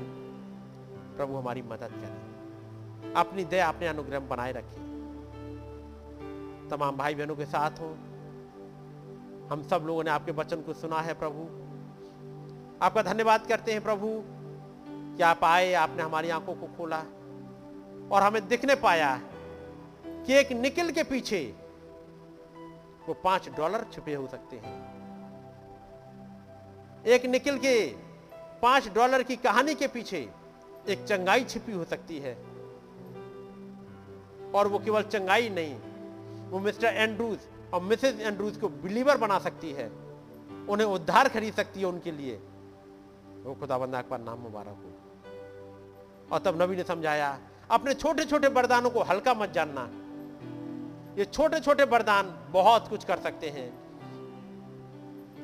वो एक छोटी सी बात जो गुलामी में गई हुई लड़की ने गई थी कि यदि मेरा स्वामी इसराइल के नबी के पास होता तो उसे चंगाई मिल जाती। और वो नामान जो निरा धन खर्च कर चुका था, वो सीरिया के कोई डॉक्टर उसकी चंगाई दे नहीं पाए थे। खुदाबंद एलिहू ने कहा, काश एक बिचवई मिल जाता तो फिर उसका शरीर फिर से एक इंसान एक बच्चे जैसा हो जाता। उस नामान को एक बिचवई मिल गया, उस नामान को एक प्रॉफिट मिल गया, और आपका धन्यवाद करते हैं प्रभु, आपने हमें भी एक प्रॉफिट दे दिया है। आपका नाम मुबारक हो। ये बातें हमारी सोल में उतर सके प्रभु, ताकि इन पर और मनन कर सके। सारा आदर, सारी महिमा आपको मिले। हमारी विनती को उसने कबूल प्रभु यीशु मसीह के नाम में आमीन। आए हमारे पिता, आप जो आसमान में हैं, आपका नाम पाक माना जाए, आपकी बादशाही आए, आपकी मर्ज़ी जैसे आसमान में पूरी होती है, ज़मीन पर भी हो हमारी रोज़ की रोटी आज हमें बख्श दें। जिस प्रकार से हम अपने कसरू वालों को माफ़ करते हैं, हमारे कसरू को माफ़ करें हमें आज में में ना पढ़ने दें, बल्कि बुराई से बचाए। बादशाह कुदरत और जलाल में Ah amém.